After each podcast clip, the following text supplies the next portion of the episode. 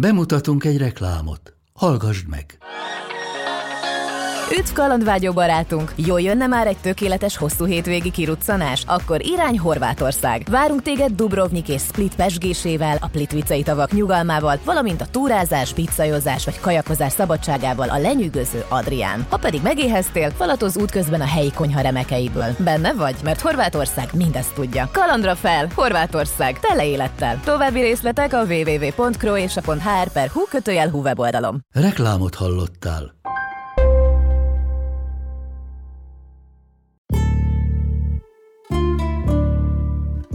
Sziasztok, drága hallgatók, én Mátai András vagyok.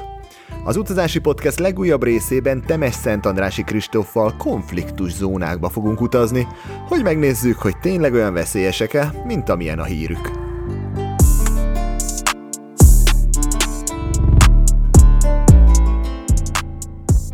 Mennek még az utazgatások?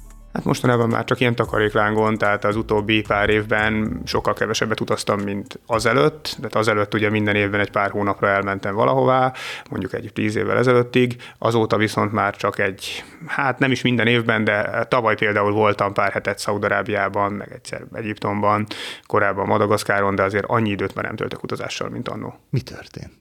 Hát talán az, hogy idősebb lettem egy kicsivel. De kiégtél? Vagy ilyen, van ilyen? Talán egy, egy kicsit elfáradtam, már nem volt annyira ingerenciám elindulni, tehát ez nem egy ilyen hirtelen elhatározás volt, hogy akkor holnaptól már kevesebbet utazom, hanem így egyszerűen egy idő után már nem indultam el annyiszor. Aha. De nem egy ilyen tudatos döntés volt. Vagy mondjuk lehet, hogy már annyi mindent láttál, meg annyi helyen voltál, hogy azt mondtad, hogy elég, elég az élmény, és nem ad újat? Biztos, hogy ez is benne van. Amikor először elmentem, akkor még az is egy nagyon-nagyon nagy élmény volt, hogy mondjuk megnéztem, hogy hogy néz ki a tenger, amikor még sose láttam, 23, majdnem 24 éves voltam, amikor életemben először láttam a tengert, és egy hatalmas élmény volt, hogy megnyaltam, hogy tényleg sós fürödni, nem tudtam benne, mert tél volt. Jó, mondjuk stoppal mentem, és gyorsan kellett megjárni, mert munkába vissza kellett érni, de akkor is az volt. Hát most nyilván ez már nem lenne egy olyan nagyon nagy élmény, tehát amikor már látott az ember egy csomó mindent, aztán később nyilván az is nagy élmény volt, amikor először elmentem Európán kívülre most már nyilván, ha elmegyek Európán kívülre, még most is egy, egy meghatározó élmény, de nyilván már nincs az, mint amit először, másodszor vagy harmadszor éreztem, mert amikor az ember ugyanazon a nagyon érdekes dolgon, vagy nagyon hasonló élményeken átesik sokszor, akkor már azért az újdonság varázsa elmúlik. Tehát ez biztos, hogy benne van. Uh-huh. Melyik volt az első tenger? Adriai tenger Triestnél. Stoppal kimentem, Aha. kamionra felkéreckedve, úgy, hogy szombat délelőtt elindultam, és hétfő reggelre vissza tudtam érni munkába, stoppal, sátorral. Hány éves voltál ilyenkor? Hát már majdnem 24. Mi vonzott? Mi, mi hívott, hogy ilyen dolgokat csinálj? Igazából úgy hirtelen kitaláltam, amikor elkezdtem dolgozni, ugye a főiskola után ilyen szokatlan volt, hogy most már nem az iskolapadban ülök, hanem 8 órát a munkahelyen, hogy, hogy valami érdekes dolgot kéne csinálni, és nem láttam előtte még a tengert, nem voltam a kékesnél magasabb csúcson, és akkor kitaláltam, hogy na hát akkor most ez lesz az, és, és, és, és egy-egy hétvégére ezeket beiktattam, és akkor jöttem rá, hogy ez utazás ez egy nagyon érdekes dolog, és nagyon nagy perspektíva van benne. Előtte például el sem tudtam képzelni, hogy el lehet utazni repülőn kívül más közlekedési eszközzel is, mondjuk Kínába, vagy ilyen távolságra, és azon a nyáron, amikor ezt a 24 éves voltam, azon a nyáron megcsináltam. És honnan tudtad, hogy pont stoppal hogy fog ez működni? Nyilván az ember kipróbálja, de hogy láttál a környezetedben volt valaki, aki, aki hasonlókat csinált? Vagy, hát ugye ez, ez, ez mikor van, ez ilyen 90-es évek? Hát igen, 99-2000, igen. 2000-es évek forduló körül. Igen. Hogy azért mégis azért az, hogy az ember felugrik egy kamionra, azért nem így szokott mindig működni, vagy, vagy így ennyire egyszerű volt? Igazából én úgy voltam a stoppal, hogy legelőször életemben talán hat éves vagy öt éves koromban stoppoltam édesanyámmal a Balaton egyik községéből a másikba ott a hetes úton. Utána is volt, hogy egyszer-kétszer stoppoltunk, ha lekéstük a buszt, még, még édesanyámmal, amikor még gyerekek voltunk, és úgy 18 éves koromban kitaláltam, hogy na hát akkor megnézem, hogy ez milyen, és ellestoppoltam szintén a Balatonra. De akkor még nem üztem ezt ilyen életmódszerűen, csak úgy gondoltam, hogy, hogy kipróbálom milyen, és aztán később így már ez, ez, ez nem volt nekem annyira idegen közeg. Hát azért amikor kutattam rólad, azért nagyon sok olyan sztori följött, hogy olyan országokban, olyan régiókba jutottál el, ami hát így mondhatjuk konfliktus zónák, vagy nagyon rossz volt a hírük. Mi volt az első ilyen élményed, ami, ami már ebben az irány, ebbe az irányba vitt? Hát az első ilyen az, az szerintem az Afganisztán volt 2002 kettő végén, tehát akkor már ugye amerikaiak bent voltak egy éve, meg hát Afganisztánban azért előtte is háború volt. Még Afganisztán előtt volt a, a jugoszláviai útad. Persze mentünk Jugoszláviába, de hát ott nem volt semmi, olyan szempontból különös, nem, volt, nem volt veszélyhelyzet. Most, hogy diktatúra volt az országban, azt mi úgy nem éreztük, jókat bulisztunk, Montenegróba lementünk a tengerpartra, akkor még dolgoztam a rendőrségen egyébként, és lementünk egy, egy szár ruhában szabadkára sörözni, jól berúgtunk, még a WC-s nénit megkértem, hogy vágja le a Farmer Jackie múját, mert az annyira menő volt akkoriban, ugye most körülbelül 25 évvel ezelőttről beszélünk, és annyira megtetszett nekem ez az egész buli meg légkör, hogy akkor elmentünk Belgrádba, ott még jobban berúgtunk, és felszálltunk egy vonatra, ami körülbelül 10 márkának megfelelő összegért elvitt a montenegrói tengerpartra, és ott is csöveztünk valamilyen csónakban, ahol ki volt rakva a partra egy csónak, és hol erre billent, hol arra, amikor benne aludtunk, attól függ, hogy éppen a haverommal mikor melyikünk merre fordult, és amikor elfogyott a pénzünk, pár nap múlva akkor visszajöttem, és onnan telefonáltam egy nyilvános telefonfülkéből be a munkahelyemre, hogy mit levetegettem, vagy valami ilyen sztorival. nem, volt, nem voltak még mobiltelefonok, Lehet. tehát ez az az időszak volt rendőrségre, így van. Hát ez volt, jó leégtem, emlékszem, tehát ez egy ilyen, nem, olyan jellegű kaland ezen az úton nem volt, hogy nem volt háborús veszélyhelyzet, nem, nem jogilag, hanem, hanem ténylegesen nem volt, nem támadott meg senki. Ez egy, ez egy érdekes bulis történet volt. De olyan mitől... szempontból mégis úgy elindított, hogy, hogy, az, hogy megtapasztaltátok ezt, hogy bárhova el lehet jutni, amiket az országról mesélnek, hogy ilyen veszélyes, olyan veszélyes, ez fog történni, az kiderült, hogy mégse az. Mindenhol vannak jófej emberek, akik segítenek, mindenhol lehet bulizni, lehet csónakban aludni. Szóval igen, ilyen szempontból igen, úgy elhelyezett a térképen, nem? Igen, tehát mondjuk Magyarországon és Budapesten, most a déli határnál lehet, hogy nem, de Budapesten azért akkoriban úgy hívták, hogy kis Jugoszlávia, ez a Szerbiából, Montenegróból álló államszövetség volt, vagy szövetségi állam.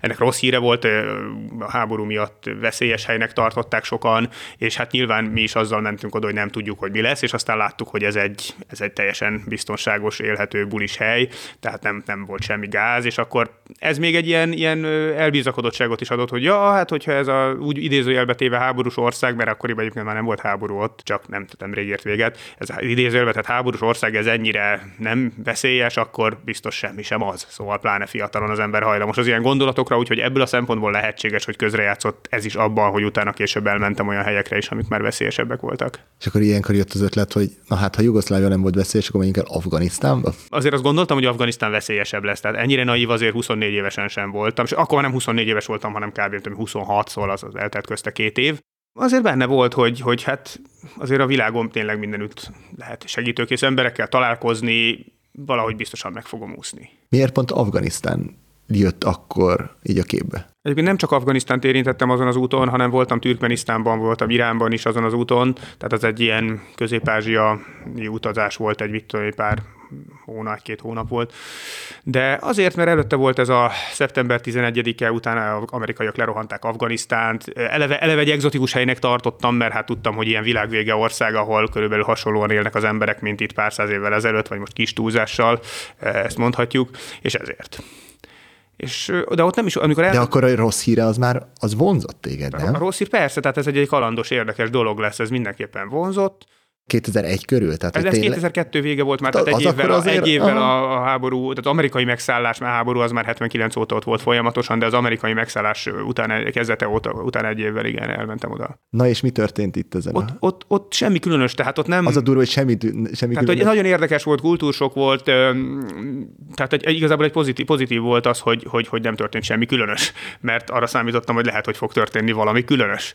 Tehát igazából barátságos emberekkel találkoztam, mindenki mondta, hogy lehet ez veszélyes, lehet az veszélyes, de, de igazából én nem futottam bele, ezzel együtt biztos, hogy voltak, akik ebbe belefutottak, hogy belefuthattam volna én is, de én nem futottam akkor ebbe bele később más helyszíneken, más alkalmakkor igen. És ilyenkor, amikor mondjuk mentél, gondolom volt egy alap elképzelésed, hogy az országnak melyik részét akarod feltárni, de még beszélgettél a helyiekkel, és akkor ők mondták, hogy erre menjél, ide mehetsz, ide nem mehetsz, tehát ez így működik? Egyébként, Vagy működött hát, neked? Afganisztánban e, igazából ez egy elég érdekes történet. Tehát amikor Afganisztánban utazgattam, akkor nagyon, tehát ott van egy olyan helyi szokás, hogy a helyi emberek azok nem, mond, nem szeretik azt mondani, hogy nem, ez akkor valami kulturális dolog lehet. Tehát, hogyha ha, ha, ha megkérdezed tőlük, hogy van-e akna azon a területen, mert ott elég sok taposó akna van, akkor hát van, amelyik megmondja, hogy igen, van, de nagyon sokan azt mondják, hogy persze menjél csak arra, mert udvariatlan dolog lenne azt mondani, hogy nem, nem menjél arra, mert végül is te egy idegen vendég vagy az országban. Tehát, hogy nem, nem de nagyon, nagyon kellett figyelni, hogy kiszúrjam, hogy mikor, mond, mikor beszél komolyan, és mikor, mikor mond valami hülyeséget. Tehát, mert azért például rámegy az ember egy aknamezőre, abba belehalhat, vagy megnyomorodhat. Tehát erre figyelni kellett. Azt megfigyel, ugyanúgy útbaigazításnál, hogy megkérdeztem, hogy merre van ez meg az, akkor is figyel, nem, nem mondják azt, hogy nem tudják, hanem mondanak valamit, ami vagy igaz, vagy nem igaz. És ki kellett szúrni, hogy mikor van az, hogy, hogy, hogy tényleg tudja, és azért mondja, és mikor van az, hogy csak nem akarja azt mondani, hogy nem tudja. Tehát általában, ha csak úgy gyorsan rávágta, hogy erre, arra, igen, nem, akkor az csak egy ilyen idézőjelbe tehát udvarias válasz volt, amikor meg egy részletesebben magyarázta, vagy esetleg gondolkodott rajta, akkor lehetett látni, hogy azért tényleg tudja is, hogy mit beszél. Meg olyanokat kellett megkérdezni, akik jó eséllyel tudják, tehát, tehát például, amikor arról érdeklődtem, hogy utaztam egyik városból a másikba, hogy vannak a talibok mondjuk A és B város között, akkor ha csak ugye járókelőket kérdeztem meg az utcán, azok ugye nem tudták, de mondtak valamit.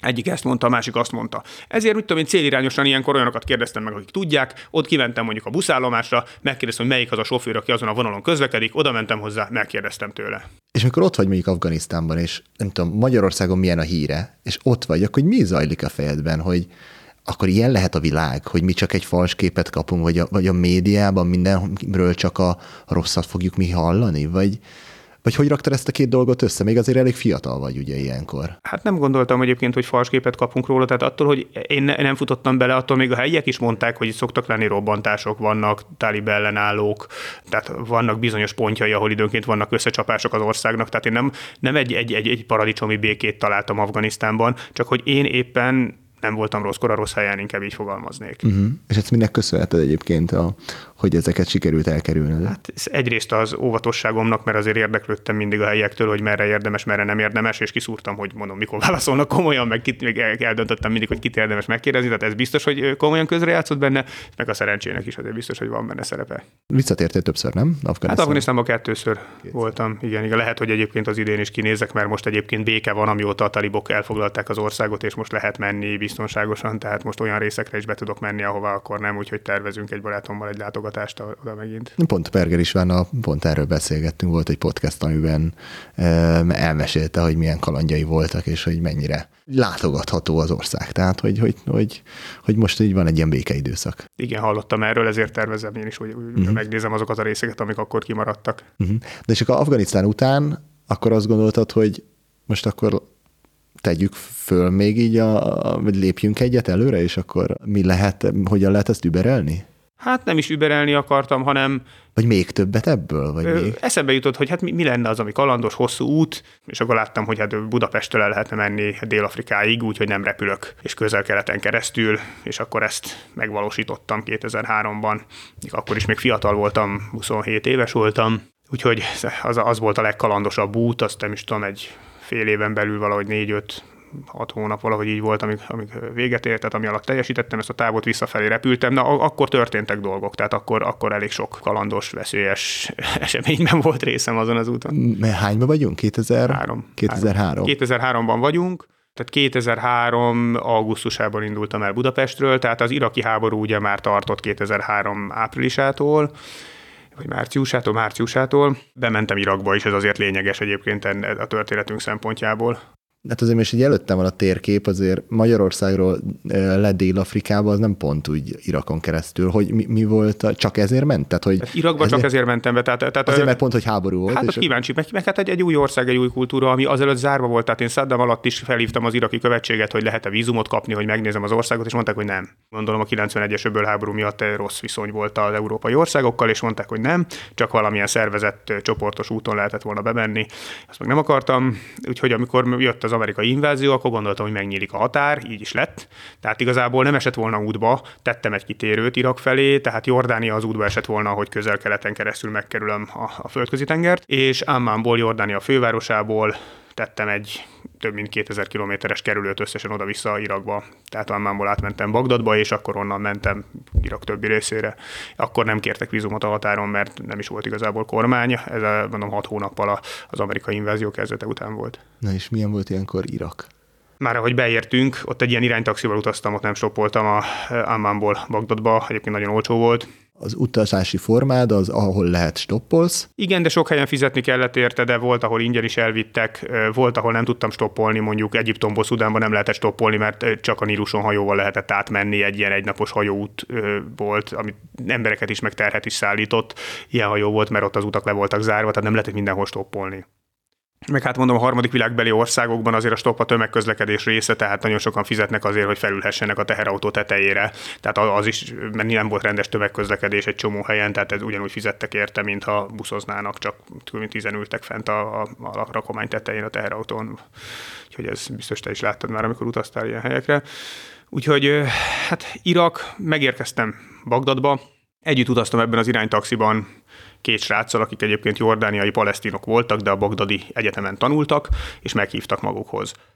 Napközben nézelődtem ott a városban, este visszamentem.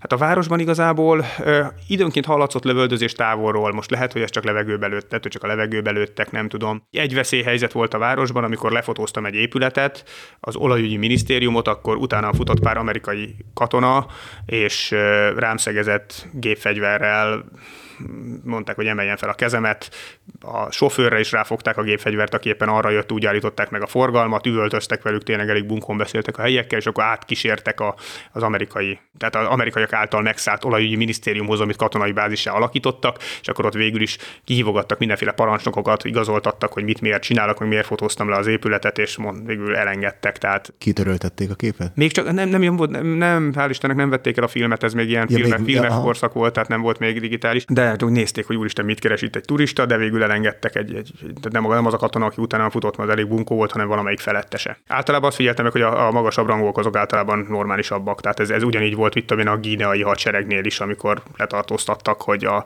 a főnökök azok jobb fejek voltak meg Líbiában is, mint a, mint a beosztottaik. Gondolom a sorkatona az be van szarva, hogy... Hát ez nem is annyira sorkatonák, mert Amerikában nincs sorkatelezettség, hanem ezek, ezek, ezek ugyanolyan hivatásos katonák, csak alacsonyabb rangúak voltak. De hogy ők mondjuk sokkal inkább szabálykövetők, mert hogyha valami fölött elnéznek, akkor neki nincsen joga arra. Nyilván nincsen nincs döntési joga is, meg lehet, hogy az vitte többre, aki azért úgy értelmesebb volt, nem tudom, mi az oka, úgyhogy igen. igen.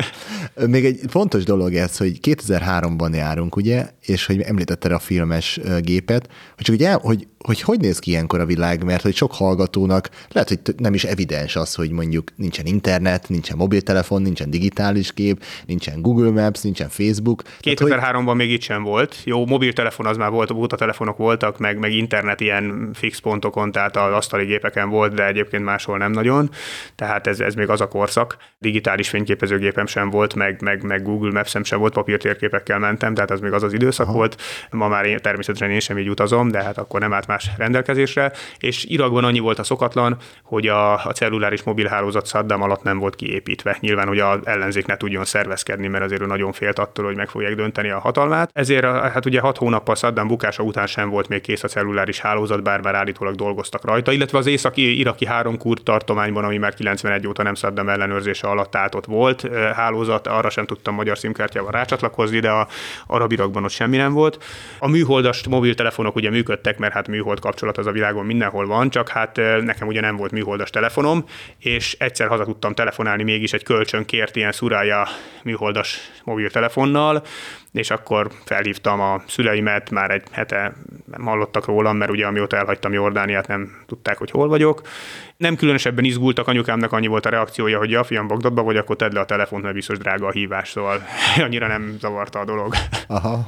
És egyébként ilyenkor, mondjuk akkor hetente egyszer bejelentkeztél, hogyha volt egy nem, hát, többször, tehát vagy azért ahol, igen? Ahol, ahol, volt ö, valami mobil hálózatot, küldtem egy SMS-t, vagy valami, szóval azért, azért a legtöbb országból egy hétnél gyakrabban tudtam bejelentkezni. Uh-huh nem volt még annyira kiépítve, mint most, tehát a, az afrikai, arab országokban ott működött, ott mint a roaming, és akkor tudtam SMS-ezni. Fekete-afrikai országokban ott, ott csak ilyen nagyon, 2003-ban még csak nagyon egy-egy ponton volt mobilhálózat városok környékén jellemzően, ott sem mindenhol tudtam a magyar szimkártyával rácsatlakozni, tehát teljesen más volt, mint most, és amikor mondjuk 10 évvel később, vagy 8 évvel később, vagy valahogy újra mentem, akkor már mindenhol működött, magyar nyelvű üzeneteket is kaptam, hogy üdvözöljük Togóban, üdvözöljük Nigerben, Nigériában, Beninben, itt ott, ott, tehát teljesen más volt a helyzet, ott is nagyon gyorsan elterjedt ez. Ugorjunk vissza a kis Jordán utastársaidra. Igen, szóval akkor a Bagdadban, a két Jordán strácnál mm, aludtam, ők hívtak meg, és akkor este visszamegyek a szállásra. Egyébként ők mondták, hogy nyugodtan sétálgas, bárhova lehet menni, Bagdadban, minden. Hát, vagy, vagy ez hogy működik? Ők így, tehát arabok azért úgy, úgy, úgy nem annyira utazgatósak, sétálgatósak, mint az európaiak, ők ott ugye el voltak a saját kis környezetükben a szomszédokkal, meg a haverokkal ott abban a lakónegyedben, ahol bérelték ezt a lakást, de, de úgy egyébként nem voltak annyira kirándulósak, pláne nem a háború kezdete óta. Tehát annyit mozogtak, amennyit muszáj volt, hát én meg azért úgy nyakamba vettem a város, de nem, nem is a városnézés közben mondom, ez, a, ez az affér volt, de olyan különösebb problémám nem volt, barátságosak voltak az irakiak, sőt határozottan nagyon barátságosak voltak az irakiak. Nem tűntél ki? De hát mindenki látta rajtam, hogy európai vagyok, nem nézek ki arabnak de sőt, nagyon kedvesek voltak, odajöttek, meghívtak kajára, adtak ezt, azt még valaki egy sört is adott. Igaz, miután, miután lefotóztam egy arra jövő amerikai harckocsit, ezek után visszavette a sört, és mérgesen mondta, hogy menjek el onnan. Ja. azt gondolta, hogy ráhozom a veszélyt, tudod, mert arra jött egy amerikai harckocsi az úton. Adott egy sört, hogy gyere, ígyunk, és akkor pont elment egy amerikai harckocsi, meg kiugrottam, csináltam róla egy képet, az meg nyilván félt, hogy akkor most őt is nem tudom, ilyen letartóztatják emiatt, vagy bármi lesz, és akkor elvette a sört, és mondta, hogy menjél, ilyen, ilyen is volt, igen. Úgyhogy, na mindegy, szóval amikor visszamentem a szállásra este, akkor, akkor a egyik srác ilyen idegesen félrehívott, ez egy Jordán srác, akiknél laktam, hogy ők, a, tehát ők, ők bérelték ezt a lakást, és a tulajdonos mondta nekik, hogy azonnal zavarjanak el onnan, mert a szomszédok látták, hogy én ott vagyok, és félnek attól, hogy a, ő, a, ő, őt az amerikaiakkal kollaboráló valakinek fogják tartani, mert hogy ott egy fehér ember lakik, akit ők nyilván amerikainak néztek, most ők tudták, hogy én nem amerikai vagyok, de aki látott, az nem biztos, hogy ezt tudta, nekik minden fehér amerikai volt, volt, féltek a lázadók bosszújától. Ezért hol, hol van est... ilyenkor a muszlim vendégszeretet? A muszlim vendégszeretet egyébként sokkal erősebb, mint az európai, tehát nagyon sok muszlim országba behívtak különböző házakba, hogy aludjak ott teljesen ingyen. Tehát ez a muszlimok vendégszeretőbbek általában az európaiaknál, csak hát mondjuk egy háborúban, amikor az ember tényleg félti az életét, és nem is feltétlenül alaptalanul, mert én elmegyek ő neki, meg utána ott kell maradnia, akkor lehet, hogy ez az érzés erősebb, mint a vendégszeretet.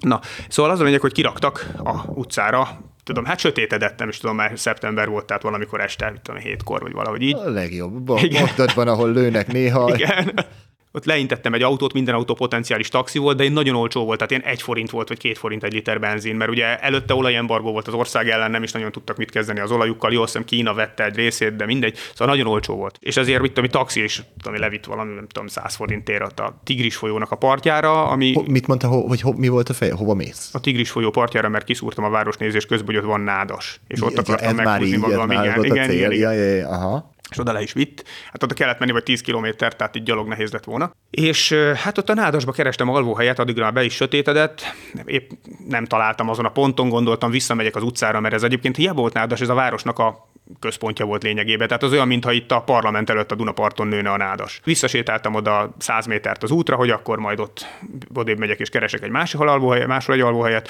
akkor elém állt egy sötétbe egy fazon, és rám húzott egy gépfegyvert.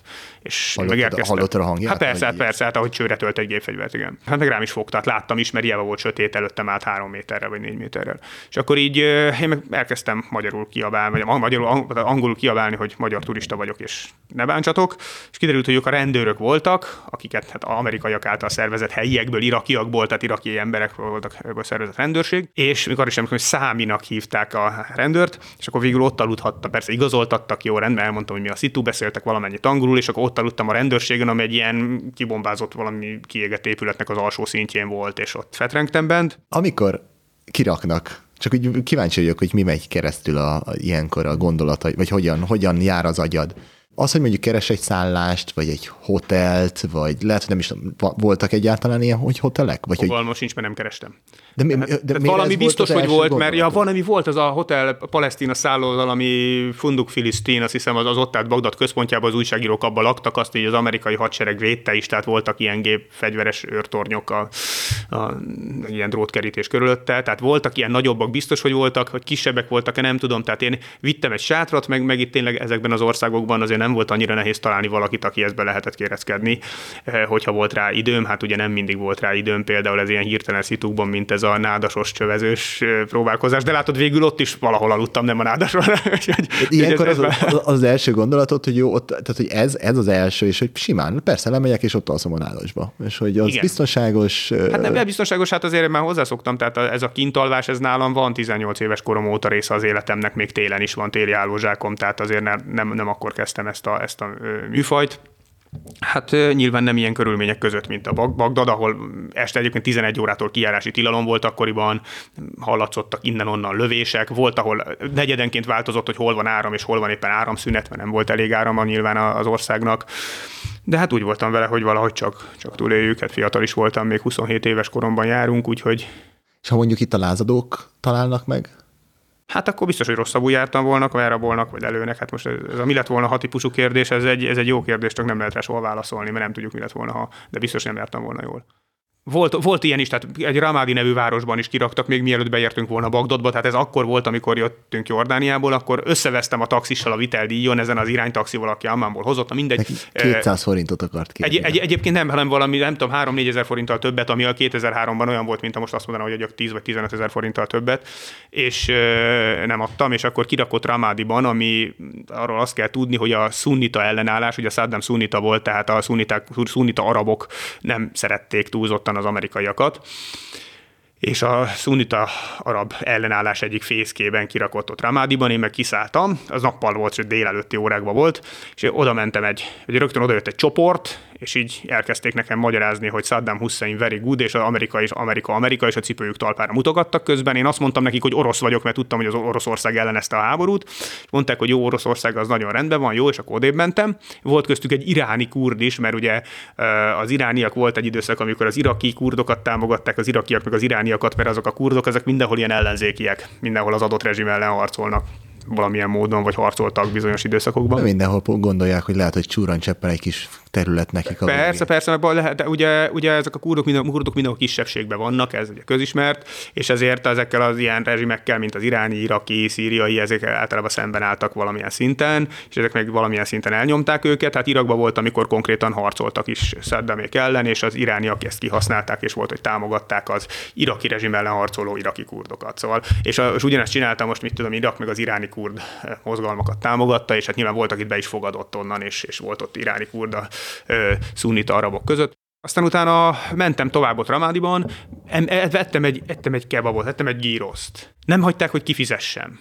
Tehát tényleg 20 dollárt váltottam az országba belépéskor, és mit tudom én, két hét alatt nem tudtam elkölteni. Jó, biztos most más árak vannak, meg lehet, hogy most már más, most azért 2003-ban járunk. Na de ez, az, ez a muszlim vendégszeretet. Ez abszolút. Tehát ez, mondtam, ez hogy muszlimok, de, de, akik befogadtak palesztin diákok Bagdadban, ott is, ott a, egy éjszakát ott tudtam náluk aludni, és utána kaptam kaját tőlük, minden ez rendszeresen előfordult a muszlim országokban. Tehát, tehát a, a, vannak ezek a turistákból élő arabok, ők, ők azért lehúzósak.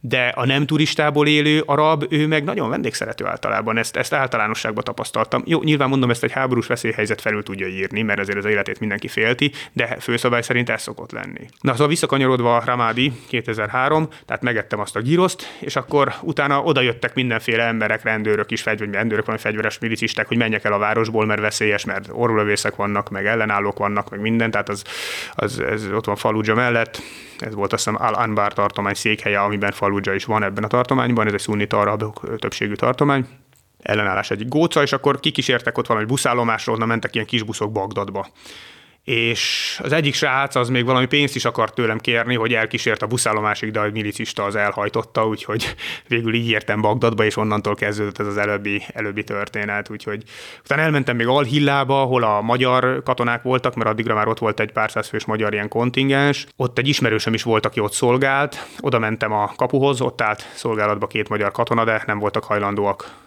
beengedni, vagy kihívni, beengedni persze, hogy nem, de ki még kihívni se voltak hajlandóak a kapuhoz. Mit szóltak, amikor egyszer csak megjelenik a kapuba egy... Nem magyar? lehet senkit meglátogatni, ez volt. Ez volt. Ez volt Semmi az, hogy jé, magyar... Nem, é. semmi, tehát egyáltalán nem voltak pozitívak. Jött ki egy amerikai katonai jeep, ez a, ez a Humvee, ez a Hammer jeep.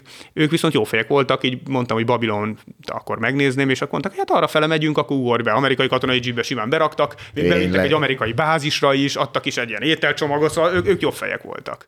Mint a magyarok. Jobb fejek sokkal, sokkal. Legalábbis azok a katonák, akikkel akkor ott találkoztam biztosan. És akkor kivittek Babilonba, Babilont az amerikaiak bázissá alakították, úgyhogy csak azt az istárkaput lehetett megnézni, ami ott állt kívül, de a, a bázisra magára nem lehetett bemenni. Most már állítólag be lehet, mert úgy tudom, hogy Irak is most már Irakba is simán be lehet már menni turistaként, és jelenleg egy biztonságos ország, tehát itt is változott a helyzet, majd tervezek is visszamenni, de akkor nem lehetett bemenni.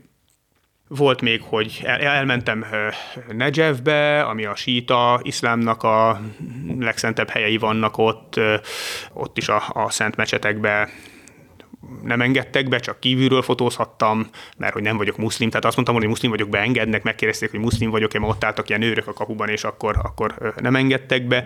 Egyébként érdekes, mert ugye Imám Ali, aki Mohamed profétának, azt mondja, a lányának a férje volt, ő neki két sírja is található a világban. Ugye a hivatalosan a Kerbalai csatában halt meg, ami mai Irak területén van. Az egyik a Kerbalától nem messze lévő Nejevben található, a másik pedig az afganisztáni Mazar-e Sharifban. Tehát azért valószínűleg tartom, hogy a Nejefinek jobb esélye van, hogy az, az legyen az, az igazi, de földrajzi távolság miatt.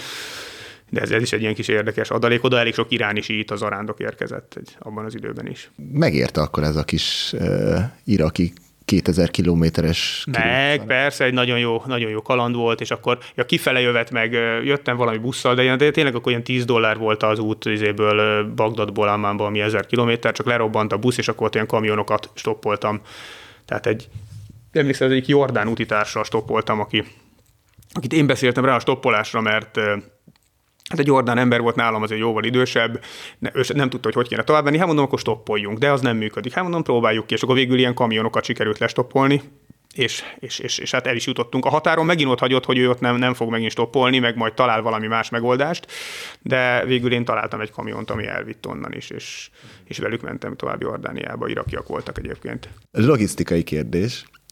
Hát 2003-ban megint nincsen Revolut kártyád, nem tudom, bankkártyát se nagyon gondolom, hogy akkor tudtál használni, nem tudom, Western Union, meg hasonló voltak-e, hogy, hogy vitted a pénzt? Hát a nadrágon belsejébe volt varva két zseb, azt direkt én varrattam bele, és abban dollárt vittem készpénzben. De akkor ilyen jó adag köteg pénz azért ott volt. Hát két helyre volt szétszedve, most voltak nagyobb címletek, az nyilván nem foglalt el annyira sok helyet, de voltak kisebb címletek is, tehát összességében nem volt egy elviselhetetlen mennyiség így fizikailag. Aha, és voltak is szituációk, amikor ezzel mondjuk gondolom, tudják, hogy jön egy külföldi, hosszan utazik, van nála pénz, hát vigyük el.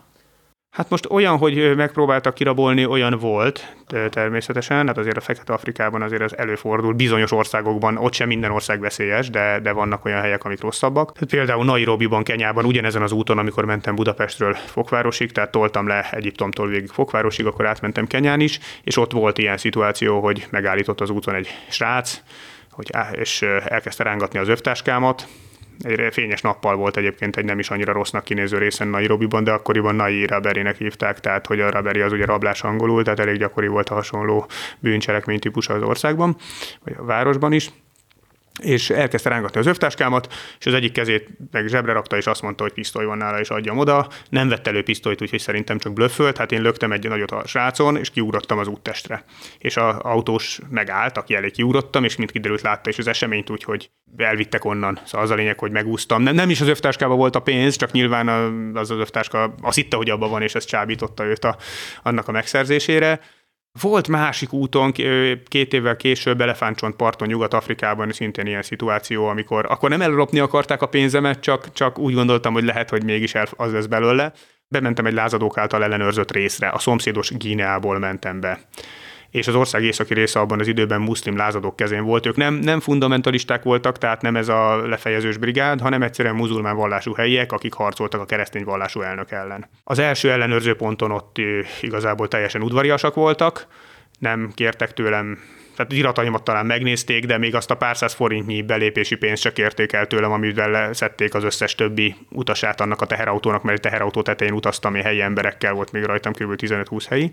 És aztán utána a következő városban meg Viszont akkor csak engem szedtek szét, ez egy következő lázadó csapat volt, tehát ugyanannak a szervezetnek a következő ellenőrző pontjánál, de akkor engem vagy, vagy egy órán keresztül. Tehát akkor mindent leszettek rólam, és akkor is a nadrágon belsejébe volt zsebben volt a pénz, és azt azért nem akartam, hogy megtalálják, mert, mert mi, van, hogyha, mi van, hogyha elveszik. Tehát most ott áll tíz fegyveres lázadó, el akarják venni, akkor nem tudok mit csinálni.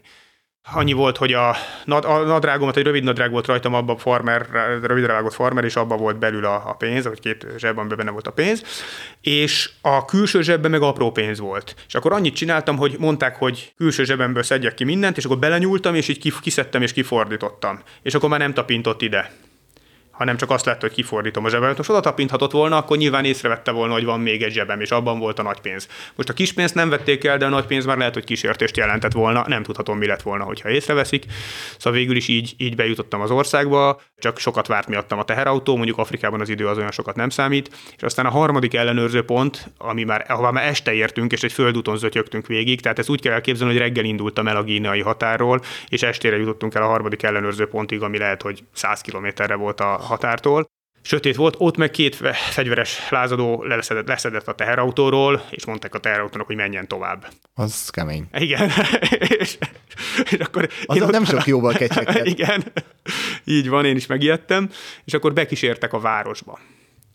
Ez egy aztán Mini, Mininyán nevű város volt. Várjál, első kérdésem, miért mész ide? Úgy, tehát ugyanaz a koncepció, hogy hát most mit vannak lázadók, de kíváncsi vagyok, hogy milyen az élet, megnézem, eddig nem volt semmi baj, általában jó az emberek, most ugyanez igazából mire idáig eljutottam, addigra már igen sok helyen volt baj, tehát a Iraktól kezdve az első fekete afrikai út, amíg ahol többször próbáltak meg kirabolni, meg mindenféle, szóval addigra már nem volt ez a, ez a kép bennem, hogy sehol nem lesz probléma. Tehát én azért többször visszamentem akkor direkt helyekre, ezért. hanem akkor úgy, úgy igazából úgy volt hogy hát volt baj, de mindig megúsztam. Akkor nézzük, hogy miért.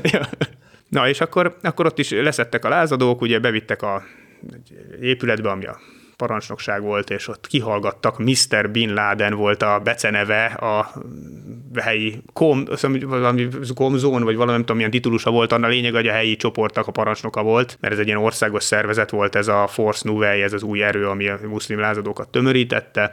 Ennek a helyi vezetője volt. Egyébként ő egy barátságos volt, kihallgattak, megkérdezték, hogy mit csinálok, ott le is írták, így jegyzeteltek ilyen A4-es lapra tollal, persze az irataimat is megnézték, és akkor végül mondták, hogy jó, akkor átadnak a ENSZ katonáknak, és kérdeztem, hogy milyen ENSZ katonák vannak ott, mondták, hogy tudom, angolok, és akkor beültettek egy fekete Mercedesbe, éjszaka közepe volt már, tehát már ilyen éjfél, és átvittek egy másik épületbe, ahol, mint kiderült, ott volt két ENSZ katona, két fegyvertelen megfigyelő volt, az egyik orosz, a másik moldáv, őrájuk mondták, hogy angolok, mert ugye nem beszéltek franciául, ezért nekik angolok voltak. Úgyhogy aztán utána még be is rúgtunk a két sráccal, mert egyébként ott vodkáztak este. ők se voltak ott régóta, úgyhogy annyira még nem ismerték a viszonyokat, és akkor másnap onnan nem engedtek ki az ENSZ-esek, hanem így jött egy csapat ENSZ katona, és mondták, hogy most akkor az döntötte az ENSZ csapatok parancsnoka, hogy meg lázadókkal egyeztetve, hogy engem vissza kell, hogy vigyenek a gíneai határa, és nem mehetek tovább. És akkor beültettek egy terepjáróba, két európai, tehát ez ott is egy, egy, egy, egy, egy román, meg egy török mm, katona vitt ki, vitt vissza a határra, de ők a határig nem mentek el, mert ezen az úton nagyon lassan lehetett haladni ezen a földúton, meg a nap már elment az egyezkedéssel, hogy most akkor mi legyen velem, meg a tanácskozással. Végül is addig az ellenőrző pontig vittek el, ahol előző nap engem átkutattak. És ott úgy persze emlékeztek rám és akkor ott azt akarták, hogy valami 50 dollárért taxizzak ki a határa, mert a határ oda még volt vagy 20 kilométer azon a földúton. Én még mondtam, hogy hát akkor inkább itt aludnék, és majd másnap megyek, mert másnap mentek ilyen mikrobuszok, amik nem 50 dollárért, hanem mit tudom én, 3 dollárért vittek volna ki. És aztán ezt nem akarták először engedni, akkor az ensz azt mondták nekik, hogy de a parancsnokuk, a lázadók parancsnoka arra utasította őket, hogy ott kell, hogy aludjak, akkor azok elkezdtek neki berádiózni. Hát persze az nem mondott semmi ilyet, ezt csak az ENSZ katonák találták ki, de szerencsére nem tudták elérni a rádióval, úgyhogy nem derült ki a hazugság, és végül addig vitatkoztunk ott, amire lement a nap, és addigra már mondták, hogy jó, akkor aludjál itt. És a, lá- a rádiósnál aludtam, emlékszem, hogy a lázadók rádiósánál aludtam, és még a áram is megrázott, mert felakasztottam a nadrágomat egy kilógó drótra az zuhanyzóba. Egész helyen sehol nem volt áram, csak ahol benzines generátor zümbögött, mert nem volt áramszolgáltatás, na itt pont volt, és ugye a vizes talajon álltam, úgyhogy húzott rám a 220 egy jó kis hólyagot. Ez érdekes volt. Éjszaka még ott meneteltek a lázadók, de én érdekes frizuráik voltak. Volt amelyiknek, mint, mint az európai pánkoknak, ilyen tüskékbe felállította a haját. De be, nyilván azt a haja volt, csak valamivel beállította valami anyaggal. Most lehet, hogy azért csináltam, látták, hogy én is ott vagyok, vagy valami, de izében műanyag szandálba, meg papucsba, meg mindenbe, terepruhába, kalasnyikóval, ott parádéztak. De azért közben, amikor így ilyen, ilyen szituációkba belekeveredsz, azért okozol némi fejtörést a, a helyieknek, nem? Tehát akár egy, akár a helyieknek, vagy mondjuk annak az ENSZ parancsnoknak, hogy most mi legyen ezzel a turistával, vagy ezzel a kalandkeresővel? Hát persze nyilván, ahol megjelenik egy, egy idegen, egy olyan helyen, mondjuk egy háborús országban, ahol nem szoktak hozzá a turistákhoz abban a szagazban, amikor a háború tart, tehát akkor nem tudják, mit, nem, nem tudják, hogy te mit csinálsz ott, akkor nyilván tanakodnak, hogy mit tegyenek veled. Te miért lehetsz egyáltalán ott? Hát én is, amikor átkutattak az elefántcsontparti lázadók, olyan kérdéseket kaptam például, hogy tudok-e repülőt vezetni. Miért kiderült azért, mert a, az ellenük harcoló keresztény elefántcsontparti elnöknek Belarus zsoldos pilótái voltak.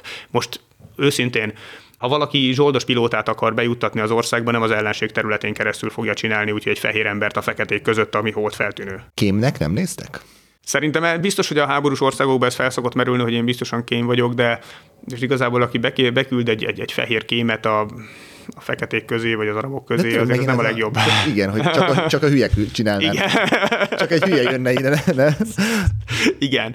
Hát szóval nem, nem tűnik túl logikusnak, hogy eh, tehát, igazából egy ilyen helyen megjelensz, akkor mindenki körüláll, az a hatóságok vagy a, vagy a, vagy a területet ellenőrző lázadók figyelmét 5 perc alatt magadra vonod, azok is oda fognak jönni, tehát igazából egy ilyen helyen te nem tudsz annyira szabadon mozogni, tehát nincs az, mint itt, hogy sétálgatok a halászbástyán, hanem, hanem oda fog jönni perceken belül pár fegyveres, igazoltatnak, kihallgatnak, hallgatnak, bevisznek, átkutatnak, mit csinálsz ott, valahol tovább engednek, valahol visszafordítanak, szóval... Ezt a részét te élvezed? Hát így utólag elmondva jó, de azért ott lenni egy elég para kiszolgáltatott helyzetben vagy, és nem tudod, hogy bár, azt érzed, hogy bármi történhet? Hát nyilván egy ilyen helyen bármi történhet. Most, ahol tudom, hogy ilyen lefejezős banda működik, hogy most mit tudom én, ott van az ISIS, vagy valami, akkor oda azért nem megyek be, de, de vagy abban mondjuk az ISIS, ez a... akkor már nem is utaztam ilyen, akkor nem mentem már ilyen utakra, de, de, de úgy, úgy igazából tudtam, hogy jó eséllyel ezek azért csak nem fognak megölni. Uh-huh. De mondjuk ők is lázadók, és Hát igen, csak ezek a lázadók azok is olyanok, hogy nem mindegy, hogy milyen irányultságúak, tehát nem ilyen fundamentalisták, akik minden nem muszlimot halálos ellenségnek tekintenek, hanem,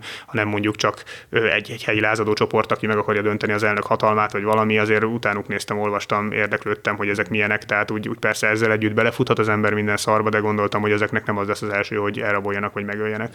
És olyannal mondjuk készültél, hogy megkérdezik, hogy milyen vallású vagy? Persze, persze, tehát, tehát ilyen helyen nyilván azt mondja az ember, hogy, hogy hát nem mondom, hogy muszlim vagyok, mert nem vagyok muszlim, és nyilván az iszlámhoz, tehát alapdolgokat tudok az iszlámról, mert laktam, éltem muszlimok között, de, de hogy én magam nem vagyok muszlim, nem tudok elmondani korámból szúrákat, vagy nem tudom, hogy hogy imádkoznak pontosan, láttam, de nem tudom végigcsinálni. Tehát nyilván ezt nem mondom, megmondom, hogy keresztény vagyok. Hát most ezt e, egyébként a Korán szerint is a keresztények azok a könyv népei, meg a keresztények, meg a zsidók, mert az a két vallás létezett ugye az arab félszigeten, meg a közel-keleten az iszlám kialakulása előtt, úgyhogy ez a Koránban is megemlítik ők, ők élhetnek, gyakorolhatják a vallásukat fel bizonyos korlátozásokkal, adófizetéssel, stb. Tehát az önmagában nem tekintenek emiatt ellenségnek. És mondjuk olyanra nem készültél, hogy a sahádát betanulod, hogyha esetleg arról van szó, és az menteni a bőrödet, akkor azt mondod, hogy hát én is muszlim vagyok, és mondjuk vagy Hát ilyen, tudom mi az, meg el tudom mondani, de nem, nem készültem. Egy, ilyen nem, aha, tehát hogy ennyire. Meg, hogy most azt mondom ezt, hogy keresztény vagyok, aztán utána elmondom neki a sahádát szerintem. Hát nem, vagy eleve azt mondod, hogy nem, eleve azt mondod, hogy hát, hogy én hm. is muszlim vagyok, vagy,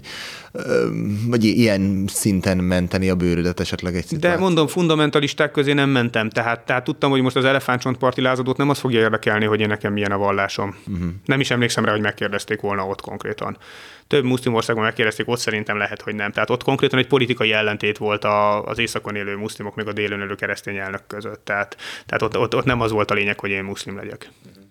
Jó, kanyarodjunk vissza a nagy utathoz, le Dél-Afrikába. Egyébként amíg eljutottál Jordán... Egyébként érdekes, most már ez, a muszlim lázadók végül aztán megnyerték ezt a háborút, és ők, tehát hogy aztán már nem lázadók, hanem hát most már kormányként irányítják az országot. Mondjuk Budapestről leérni Jordániáig, az, az relatíve eseménytelenül zajlott az a része? Hát az, az a része igen, tehát most átmentem a Balkánon, meg Törökországon, akkor még teljesen békés Szírián, tehát ott nem voltak, nem voltak ilyen problémák. Jordánia is békés volt, és akkor utána Iraknál kezdődtek a kalandok. Aha. Szíriában azt hallottam régen, hogy ott szintén ezt a muszlim vendégszeretet, ez olyan szinten működött, hogy, hogy amit még az arab országokban se láttál, ez tényleg így volt? Én nem Szíriát ezt... emelném ki, tehát Szíri, persze barátságosak, tehát hogy most el, elmegy egy átlag magyar Szíriába, azt fogja mondani, hogy hát mennyire barátságos, mert, mert Európához képest az. De arab országokon belül én mondjuk inkább Irakot emelném ki, az ami, volt, ami nagyon. De akár a palesztin területek is egész barátságosak voltak. Algéria, Líbia, Mondjuk Algériában ez a hatósági vegzálás ez nagyon-nagyon volt, de Líbia az nagyon barátságos volt. Algériában is az átlagember nagyon barátságos volt, tehát a hatóságok nem mindig. Algériában volt, hogy egy nap alatt háromszor vittek be a rendőrségre. Tehát az, az, az nem a 2003-as út volt, ez egy másik út igen, volt, igen. 2009-ben, de Aha. történtek ilyen dolgok. Na jó, és akkor Jordán vissza, Irak vissza Jordánia, belépsz gyakorlatilag Afrika területére. Igen, Jordániából ott kompoztam egyet, Akabából, Nuveibából, tehát átmentem Egyiptomba. Egyiptomba, és akkor elindulsz Egyiptomba lefele. Igen, igen. Na, igen. mik történnek itt ezen a... Hát azon a részen semmi különös, tehát utána, utána ott lementem a, hogy is hívják, Asszuánig, akkor onnan ment ez a kompa Níluson, Nasser tavon konkrétan Szudánba, a közutak határvita miatt zárva voltak, és csak ezzel a hetente egyszer közlekedő egész napos kompal lehetett átmenni. Megérkeztem Szudánba, tehát igazából annyi, hogy be volt gyulladva a szemem, mert még Irakba összeszedtem a homokviharban egy szemgyulladást. Kairóba kaptam rá cseppet, meg szemkenőcsöt, a kenőcsöt azt a szemhéjam belső oldalára kellett felvinni, úgyhogy kifordítom a szemhéjamat, mindezt úgy, hogy sátorozom, csövezem, dögmeleg van, tök koszos vagyok minden, és úgy, hogy az a szemem az annyira fájt, hogy, hogy, hogy le kellett, hogy takarjam, tehát még csukva is bántotta a nap. És tehát amikor megérkeztem Szudánba, emlékszem azon imádkoztam, hogy ne folyjon ki a szemem, vagy ne veszítsem el az egyik szememet. Tehát az annyira rossz volt, de ezen kívül Szudánban, tehát olyan konkrét esemény, hogy bántottak volna, tehát megtámadtak volna, nem, tehát szudániak nagyon barátságosak voltak.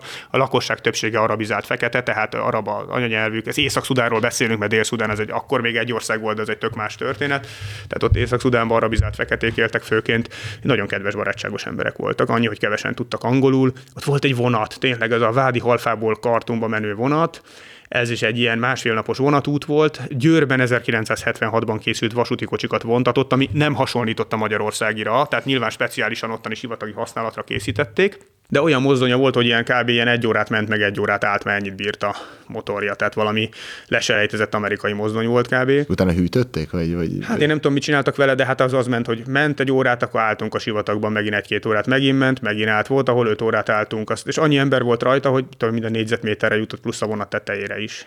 Volt, hogy leszálltam fogat mosni, emlékszem az egyik ilyen faluban, ahol megállt a vonat, és ott állt hosszú ideig, és ott, ott ott ki volt rakva egy ilyen nagy korsó a, a, a vasútállomás mellé, hát vasútállomás, hát egy, egy ilyen földes placot képzeljünk el, és ott voltak mellette ilyen bádok poharak.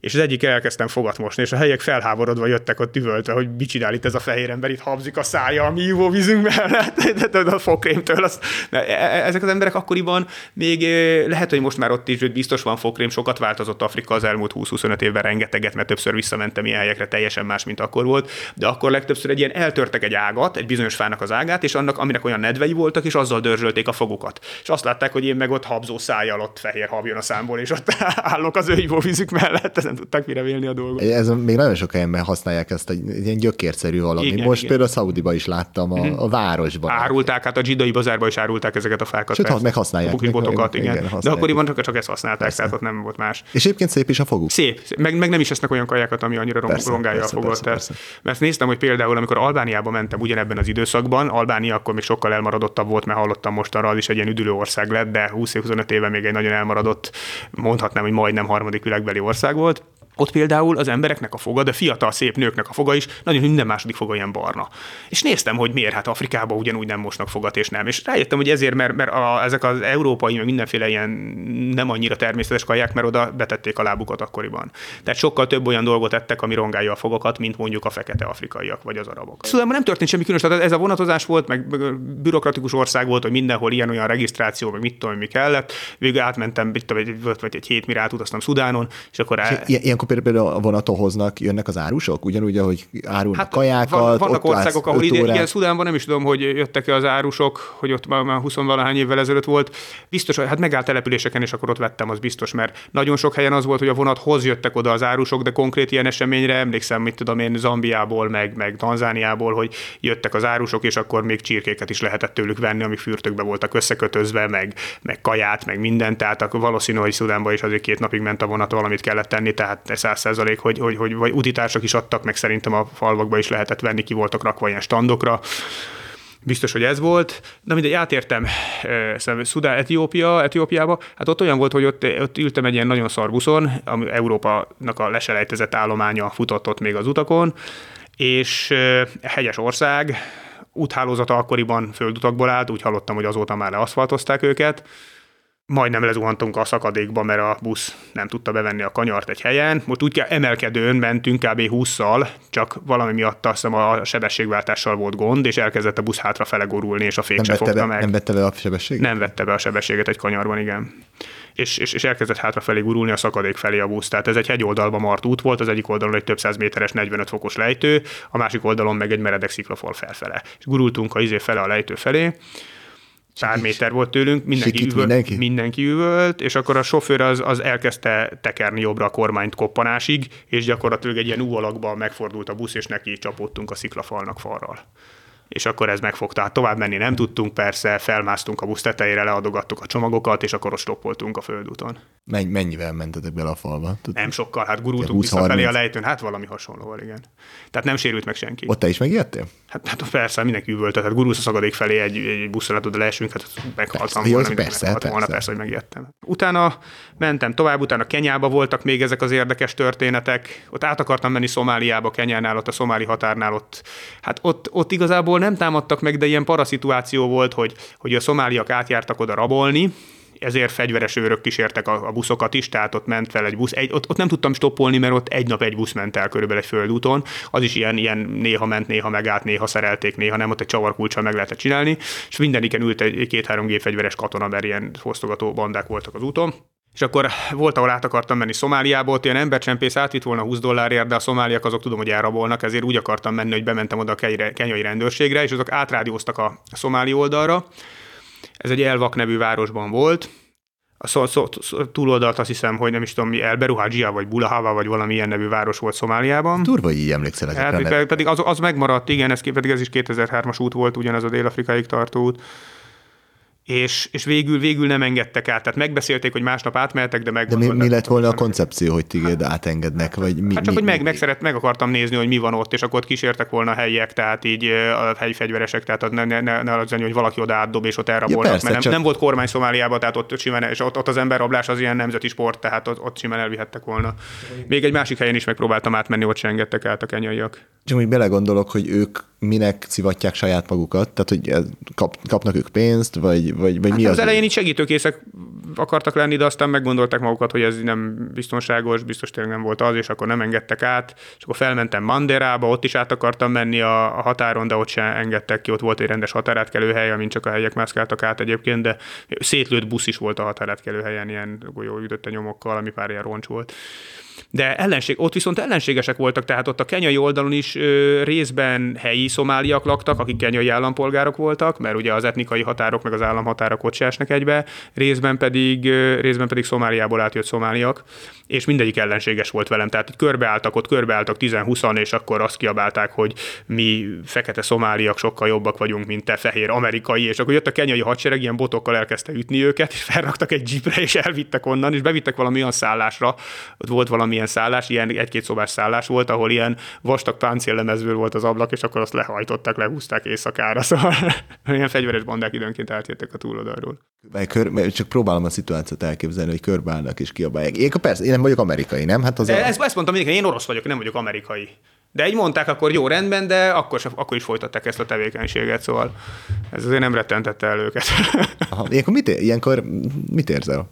Mi, mi jár benne? Mi, mi van benned? Hát nyilván ez, ez, ez egy olyan féle, hát egy, egy szar szitu, amit meg kell oldani, kezelni kell, tehát valahogy, valahogy el kell onnan jönni. De fényes nappal ráadásul, tehát nem is az éjszaka közepén egy sikátorban. Mondjuk ebben a városban csak sikátorok voltak, mert ez ilyen városka volt, hogy a De hogy titkon kerested ezeket a szituációkat? Hát úgy érdekelt persze, tehát ilyen kalandos útra mentem direkt, hogy, hogy, hogy, hogy megnézzem, hogy hogy élnek ott az emberek, és hogy ilyen Hát nem is más által nem látott helyekre, vagy Igen, szituációkba benne. Menjek bele, ez benne volt persze, igen. Hát Moszkva. amikor kijössz egy ilyen szituációból, és fú, oké, minden rendben van, akkor az utána, hogy na hát ezért jöttem, nem? Tehát, hogy ilyenekbe akarok belekeveredni. Akkor az volt bennem, hogy nagyon bántott, hogy nem tudtam átjutni Szomáliába, emlékszem, hogy végül is ilyen kudarcérzéssel jöttem el, de persze egy utólag így jó a sztori, igen. Ugye eddig arabokkal találkoztál leginkább, de most már hát afrikai, Fekete. fekete afrikaiakkal. Mi, miben különböznek? Hát, megmondom őszintén, arabokkal én sokkal könnyebben boldogultam. Tehát attól is függ Afrikában, hol vagy. Én Kelet-Afrikában nagyon sok erőszakot tapasztaltam, ami az irányomba is megnyilvánult. Későbbi utakon Nyugat-Afrikában szintén sok erőszakot tapasztaltam, de ott csak egymás között rendezték le engem, mint vendéget kihagytak belőle. Aha. Hát és én inkább mi- mi- a kalandos utazásra Nyugat-Afrikát alkalmasabbnak találtam. De és ezek még mik voltak? Mondom például ez a szomáli, akkor amikor ki akartak rabolni Nairobiban, akkor Nairobiban állrendőrök is megtaláltak, tehát hogy fényes nappal odajött szintén egy arc, hogy szeretne velem valamit beszélgetni arról, hogy Európába akar jönni, és akkor menjek el vele, hát nem mentem el vele, hanem mondtam, hogy még naív voltam, azt mondtam, hogy üljünk le oda, ott volt valami kávézó, akármicsoda, üljünk be. Nairobi központja, és akkor elkezdte magyarázni, de ilyen zagyva történet volt, hogy ő Európába akar jönni, de szóval össze, tehát e, önmagának mondott ellent, egyszer azt mondta, hogy hajóval, aztán azt, hogy repülővel, aztán azt mondta, hogy azt mondta, hogy szomáli menekült, aztán azt, hogy Mozambikból jött, szóval össze-vissza az agyvát. Úgy lehetett látni, hogy ez csak valamilyen lehúzós történet, és akkor hamarosan oda léptek a, az asztalunkhoz három-négy másik férfi, akik felmutattak nekem egy hát kenyai személyigazolványt, ami egy ilyen, mint nálunk egy ilyen kártyalap volt, kártyalapszerű, és azt mondták, hogy rendőrök. És én erre elkezdtem üvölteni, hogy ez nem rendőrigazolvány, én már láttam ilyet, ez személyigazolvány, izé, menjetek innen, de sok ember volt, és akkor fel, összeszedték magukat, azt elmentek. Tudod, azt hitték, hogy a szép csendből valahogy le tudnak húzni. Vissza még az arab, fekete-afrikai különbségekre, hogy arab az arab világban az arab embertől ezt a majdnem, hogy végtelen vendégszeretetet megtapasztalod, ez bármilyen szinten megjelenik Afrikában? Meg, tehát Afrika nagyon végletes, tehát Afrikában is simán ugyanúgy behívnak, gyere, aludj nálunk, stb. Van, aki megpróbál érte pénzt kérni utólag, vagy előre, valaki nem. Az araboknál ez, ez általában nem szokott megjelenni, de Afrikában is ezért vannak, akik segítenek. És ez ország specifikus, vagy hát ország specifikus is, de igazából hogy mi nagyon sok helyen behívnak meg mindent, tehát barátságosabbak, mint az európaiak, de ugyanakkor meg ellenségesebbek is, mert nagyon sok helyen megpróbálnak lehúzni, kirabolni, látsz minden nap erőszakot, verekedést az utcán, tényleg ö, azt látod, hogy a, az egyik árus a másikat a piacon azt nem úgy akarja legyőzni, mondj idézélbe téve, hogy, hogy, hogy jobb üzleti modell dolgoz ki, vagy olcsóban adja, vagy jobb árut kínál, vagy jobb marketinget csinál, hanem fejbe rúgja meg odébb és akkor majd tehát, tehát, tehát szó szerint akarja legyőzni, és hát mondjuk így nehéz fejlődni. Sok verekedést is lát? Hát napi szinten látszok. Na, napi, Afrikában, szint, napi, napi szinten, Afrikát, Afrikában igen. Aha, de azok nem rád, rád nem irányul. Hát attól függ hol. Tehát mondom, Kelet-Afrikában ott volt, hogy engem is betaláltak, meg, meg állandóan figyelni kellett, meg, megnézni, hogy végén már úgy mászkáltam bizonyos országokban, hogy ott volt a nyitott kés a kezemben, a sötét volt. Sötétben ott volt a kés, kinyitottam, és úgy mentem a a Fekete-Afrika, bizony, Kelet-Afrika bizonyos részein ez abszolút így volt. Nyugat-Afrikában ott, ott, ott, ott engem kihagytak belőle, és sokkal biztonságosabban és szabadabban tudtam mozogni, de, de láttam, hogy egymás ellen ott is megy. Az egy kemény késsel. Az kemény, kemény, tehát az már a sokadik ilyen lehúzás, átbaszás, lögdösödés, de, de ezek e, e, lehúzások... letépés, mit tudom. Sokadik? Hát már ott, ott, ott, ott, napi szinten, mert állandóan azt kellett nézni, hogy ki jön, jött a banda, akkor futottam, akkor ők futottak utánam, akkor befutottam olyan helyre, ahol, ahol sokan voltak.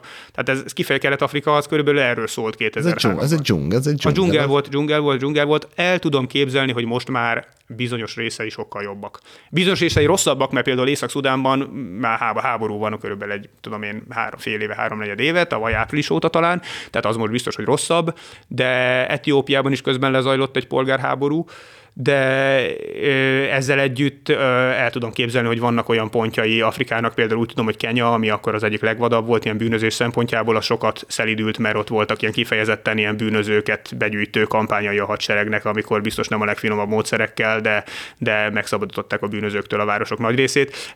Gondolom most is veszélyes, csak szerintem nem annyira. Vannak nyomornegyedek, vannak igen, inkább, igen, de igen, igen. A, hát az, Afrikában mindenhol a van. része az úgy, van, az úgy rendben van téve. Ez e, nyomornegyedek Afrikában mindenhol vannak, de az nem azt jelenti, hogy annyira veszélyes az ország. Tehát például Nigerben, Maliban, de akár Sierra Leone-ban is, ami Nyugat-Afrikában van, ugyanolyan nyomornegyedek vannak, mint Kenyában, csak oda be tudsz menni, és nem akarják elvágni a torkodat, és nem akarják elvenni a cuccodat. Tehát, tehát nem csak az attól függ, hogy milyen szegények az emberek, vagy milyen gazdagok ha amikor nagy napi szinten te kb. az életedért küzdesz, és egy nyitott késsel mászkálsz, akkor itt ilyenkor az a célod, hogy minél előbb takarodjak onnan, vagy ezt, vagy ezt meg lehet szokni, vagy még... Nyilván mindent meg lehet szokni, de azért nekem is kell időnként egy kis olyan pihenés, amikor beérek egy olyan területre, ahol ezt nem, nem kell így csinálni ahol nem kell ettől tartani.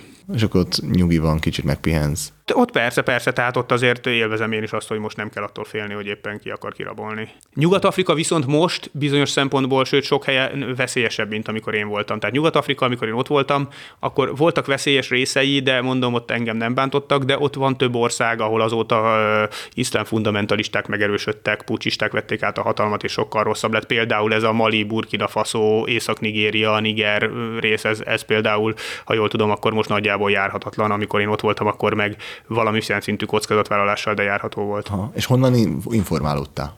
Annó. Hát annó, ez attól függ mikor.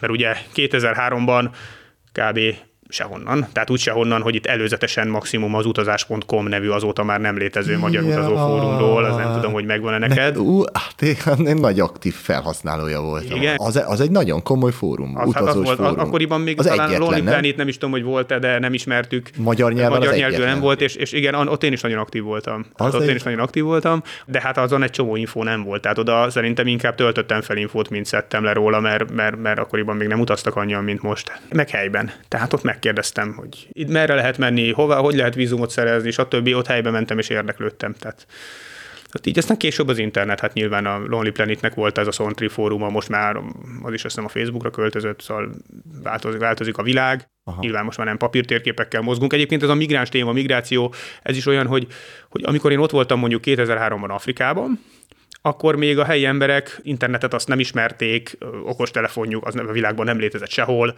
A papírtérképet nagyon sokan, volt, aki ismerte, de nagyon sokan nem tudták, hogy mi az, és csodálkoztak, hogy ez így le van rajzolva, és, és ez, úristen, az ott egy út, az meg egy város.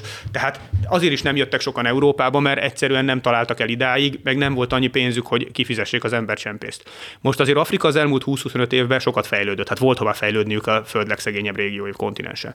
Most több embernek van pénze arra, hogy kifizesse az embercsempészt. Annyira azért még nem fejlett, hogy ne akarjanak Európába jönni, de több embernek van pénze embercsempészre, sokkal, és sokkal könnyebb megszervezni az utat. Ott vannak az okos eszközök, nekik is. Hát most visszamentem, ugyanúgy ott van az okos telefon mindenkinél, még annál, annál is, aki egy faluban lakik, egy kunyhóban, egy, egy dzsungelben. Egyrészt látják, hogy merre mennek, másrészt kapcsolatot tartanak egymással. Tehát tudják, hogy hol kell bejelentkezni Nigerben, hol kell bejelentkezni Líbiában, mik a kockázatok, mi mennyibe kerül, stb. Tehát sokkal könnyebb így megszervezni egy utazást, ezért is jönnek sokkal többen azóta. Hú, azért tényleg ilyen szempontból nagyon izgalmas lehetett, hogy te láttad azt, a, azt az arcát még a... Igen, a és az a változás előtt közvetlenül, tehát a változás előtti utolsó tíz évben láttam. Mm, És melyik tetszett jobban? Hát attól függ, az, az, az, az talán érdekesebb volt, de, de veszélyesebb volt. Meg sokkal kényelmetlenebb. Élmény szempontjából viszont sokkal többet ad. Tehát, hogy ne, ezek az élmények egy kicsit átalakultak, tehát, hogy most már könnyebb olyan szempontból, hogy tényleg nem, tehát nem, nem lesz olyan, hogy mész a térképeddel, és akkor rácsodálkozik valaki, hogy jé, térkép. Tehát, hogy ezek, Olyan biztos ezek, nincs, ezek, tehát meg, meg, meg nincs az az energiavámpírkodás, tehát azért akkoriban szerintem sokkal kevesebb turista is volt Afrikában, tehát most, most már azért persze nyugatiak akkor is mentek. Most még többen mennek, meg ke- kelet-európaiak is mennek, tehát most már azért nem csodálkoznak rád annyira uh-huh. ezeken a helyeken. Tehát más, más, hogy fog, más a fogadtatás. Az egy nagyon energiavámpír utazás volt. Tehát amikor, amikor a legtöbb helyen mondjuk felemeled a fényképezőgépet, Fekete-Afrikáról beszélünk, arab országokban azért általában tudtam fotózni, felemeled a fényképezőgépet, és akkor oda jönnek, és ki akarják szedni a kezemből, hogy itt ne fotózzak, és üvöltenek, és a rendőr is letartóztatással fenyeget az emberek, kövekkel dobálnak, és senkit le nem fényképezhetek, vagy nagyon nehezen, vagy butyiban. Most már ők maguk is ott, tudod, nyomják a okos telefonjukkal, ő fotóz téged, te fotózod őt, sokkal kényelmesebb így az egész, és, és sokkal kevesebb energiát vesz ki belőle, de hát nem annyira kalandos. Tehát teljesen más volt, amikor visszamentem most, vagy tudom, három éve, négy éve, öt éve, akkor ebből semmi gond nem volt, teljesen természetes volt, emlékszem 2003-ban meg kb. a torkomat akarták elvágni, ha fotóztam valahol, ahol láttam más is, szóval. A 2003-as úton most hol tartunk? Most kö- körülbelül olyan közép-afrikánál. Közép-Afrika, igen. Hát igen, ott... mehetünk még sorba, hogy azért végigmenjünk ezen Igen, az úton. tehát Kenya, utána bementem Ugandába, az, az nyugisabb, nyugisabb volt, mint Kenya, Uganda, tehát az, attól függ az északi rész állítólag nem, de oda nem mentem fel, ott volt ez a Joseph Kony féle Lord's Resistance Army, ami egy keresztény fundamentalistákból álló gyilkolos terrorszervezet volt lényegében. Csak igen, emlékezzünk meg, hogy nem csak a muszlim Van- fundamentalisták nem, nem, vannak, nem. hanem vannak keresztények is, vannak, ugyanúgy csak nem. Európában, meg sokkal kevésbé érződik a jelenlétük, meg kevesebben vannak, tehát volt ilyen is.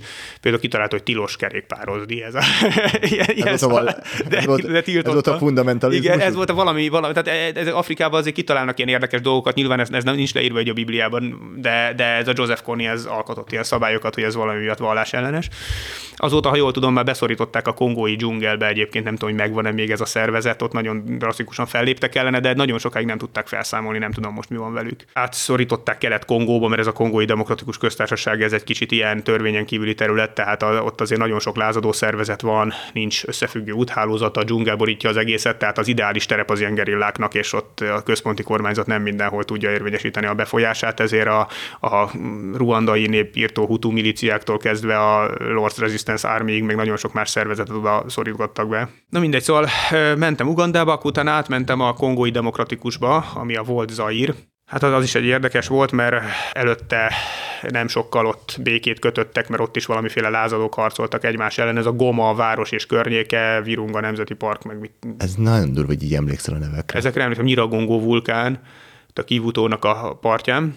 Hát ott a határon alig akartak átengedni. Volt, volt kongói vízumom, még Kairóban csináltattam, emlékszem, hogy rohadt drága volt, mert 100 dollár volt. Akkoriban az még nagyon drága vízumnak számított. Tudom, hogy most már sok vízumért ennyit, vagy még többet kérnek, de akkoriban az extrém volt és végül is átengedtek. Ha az nem lett volna, akkor nem is engednek át, mert ott állítottak ki valamiféle vízumot, de azt mondták, hogy nem akarnak nekem adni. De én amikor előrántottam ezt a vízumot, akkor mondták, hogy na most békét kötöttek a kormányjal, úgyhogy akkor most megkérdezi, hogy ezt elfogadhatják-e, és akkor végül valami 8-10 órás húzavona után beengedtek. Végül is simán ment a dolog, lementünk Gomába, ott egy ember meghívott, de hát ott is Gomában is ilyen miliciák járkáltak az úton, ütőbotokkal láttam, hogy voltak itt véresre vertek, ütötték a fejét botokkal, nem tudom, hogy miért valami összevesztek vele, vagy nem tudom, hogy ellenséges törzsből származott, nem tudom, hogy miért. Ott is a fotózással is gondok voltak, de egy érdekes... De majd ezt akartad lefotózni, hogy éppen verik? Ne, azt nem, nem, nem, de hogy is. Még egy milicista oda is jött, és így poénból összekocogtatta a fejemet egy helyi emberével, csak így viccből, gomában. Ez mit jelent? Hát így, hogy ott, ott ültem, és akkor be, be, ott vertek valakit, és akkor oda jött hozzám, és akkor ugye a hatalmát fitogtassa, ott ült mellettem egy helyi, egy kongói,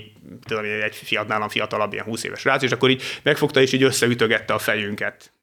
Nem erősen, csak tudod, hogy éreztesse, hogy ki az úraháznál, egy ilyen fegyveres figura, aki ott állt másik öt fegyveres mögötte. Szóval nem, nem a kormány ellenőrizte azt a területet, hanem valami csoport, lázadó csoport. Érdekes város volt egyébként, mert ez a Nyiragongó vulkán, nem is tudom, pár évvel azelőtt kitört, és a láva az részben befolyt gomába, és ennek a nyomai ott voltak, tehát ott voltak ezek a megszilárdult lávaömlések, amiből ilyen autóroncsok álltak ki, amiket nyilván a láva elégetett, de hát megmaradtak a, megmaradt a fényvázuk, és úgy állt kifelé, szóval, szóval voltak ilyen érdekes szituk. Csak egy kis kört tettem ott Kongóban, aztán Gomából átmentem Ruandába. Ruanda viszont egy nagyon barátságos hely volt. Tehát ugye ott népírtás volt 9 évvel korábban, 94-ben, de ott határozottan barátságosak, aranyosak voltak az emberek, itt tartottam is tőle, de az Afrika Svájca, tehát fejlettebb is volt sokkal a szomszédos országoknál. Ott sátoroztam, és nem bántottak, reggel látták is, hogy ott a sátor, de csak ott barátságosan integettek, szóval igazából az teljesen pozitív volt. Még visszaugorva a kelet-afrikai országokba, ahol ilyen késsel, nyitott késsel kellett mászkálni, hol aludtál? hogy nyilván az a sátorozás az nem hát volt. ahol ö, egyrészt volt, ahol még így is sátoroztam, Igen. volt, tehát nyilván olyan helyen, ahol nem láttak. Volt, ahogy jöttek utána a bozódban, hogy mentem be sátorozni a sötétbe, és akkor kifutottam, tehát volt mindenféle. Másrészt meg azért Afrikában mondom, ez a meghívós ez nagyon ment. Tehát, tehát inkább az volt. Tehát a legtöbbször azért mit csinálsz itt a sötétbe, gyere aludj nálunk. Tehát azért ez ment Afrikában. Azzal együtt, mondom, nagyon sokan veszélyesek voltak, meg ellenségesek voltak, azért több segítőkész emberrel találkoztam, mint Európában. És olyan, hogy valaki hívott, de mondjuk rossz szándékkal? Hogy hívott, de rossz szándékkal olyan lehet, hogy volt. Azért mondom, hogy lehet, mert nagyon megválogattam, hogy kivel megyek el és hová. Tehát, hogyha kicsit is gyanús volt benne valami, akkor nemet mondtam neki. Ez akár egy ilyen érzés, vagy egy ilyen... Igen, igen, lehetett, le lehetett venni, milyen érzés, emberek, hányan aha. vannak, hogyan beszélnek, beszélgettem velük arra, hogy válaszolnak, mit próbálnak előadni. Ha, ha gyanús volt, akkor nem. Tehát szerencsére így is belefuthattam volna, mert nyilván ez nem egy életbiztosítás így menni, de, de nem futottam bele olyanba, akivel el is mentem volna, és rossz szándékú is lett volna. De akkor az emberismereted az így nagyon ilyen tökéletesre fejlődött, és azért nagyon hát Ezen a téren talán biztos, hogy fejlődött az utazás során. Az emberismereted is, meg az önismereted is fejlődik egy ilyen utazás során, mert hogy te magad mire vagy képes, mit, mit tudsz tolerálni, meddig mész el, ez, ez, ez, ezt is megtanulod, meg, meg úgy az embereknek az, ebben, ezekben a szituációkban az ottani embereknek, mert azért ez nem ugyanaz a mentalitás, mint Európában, vagy akár a közel-keleten, vagy máshol a kezelését. Ezt megtanulod, igen. És nem emlékszel olyanra, amikor mondjuk cserben hagyott ez a megérzésed, vagy rossz, mondjuk valamiben azt mondtad, hogy most bízom benne, elfogadok valamit, és kiderült, hogy Hát ö, olyan volt, ahol oda hívtak, ott maradtam, ott már, már elkezdtünk mit tudom, beszélgetni, vagy valami, és ott lett gyanús, és összeszedtem a cuccom, és eljöttem, de lehet, hogy az vaklárma volt, mert végül is simán elengedtek. Úgyhogy e- Egyiptomban volt ilyen stoppolásnál, amikor voltam ö, a 2011-ben a forradalom idején kimentem fotózni Egyiptomba. Mikor megy az ember Egyiptomba? Igen, hát az direkt ezért mentem.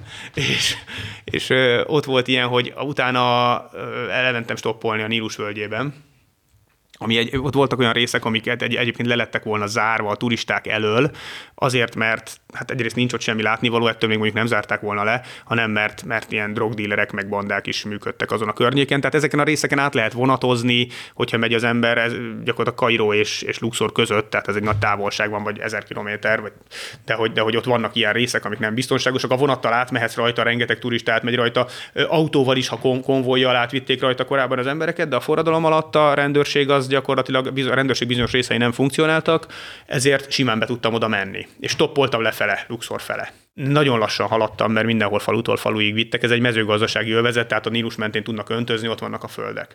És ott volt, hogy megálltak két srác autóval, beszálltam, és ilyen ellenségesen elkezdtek kérdezősködni, hogy honnan jöttél, mit csinálsz, de nem ez a barátságos, hanem ez a kihallgatásszerű. És nem is értettem, hogy ezek miért álltak meg. És utána lekanyarodtunk egy földútra, mondták, hogy jó, mindjárt visszajövünk, mert mondtam, hogy én arra mennék tovább. Jó, mindjárt visszajövünk, de vittek engem is le a földútról, az is nappal volt egyébként, zötyögtünk, és akkor beszáll egy harmadik srác az, annak elmondják úgy nagyjából, hát ugye arabul elmondták neki, hogy én ki vagyok, hát amit úgy nem értettem, vagy csak nagyjából értettem, és ez a srác az rögtön elővett egy kést, és neki nyomta az oldalomnak. és ez ilyen para volt, most nem tudtam, hogy ez most hülyéskedik, vagy nem hülyéskedik, és így megfogtam, így lehúztam a csuklóját, kinyitottam az ajtót, és jeleztem, hogy én akkor kiszállnék. És kiengedtek, úgyhogy szerintem csak hülyéskedtek.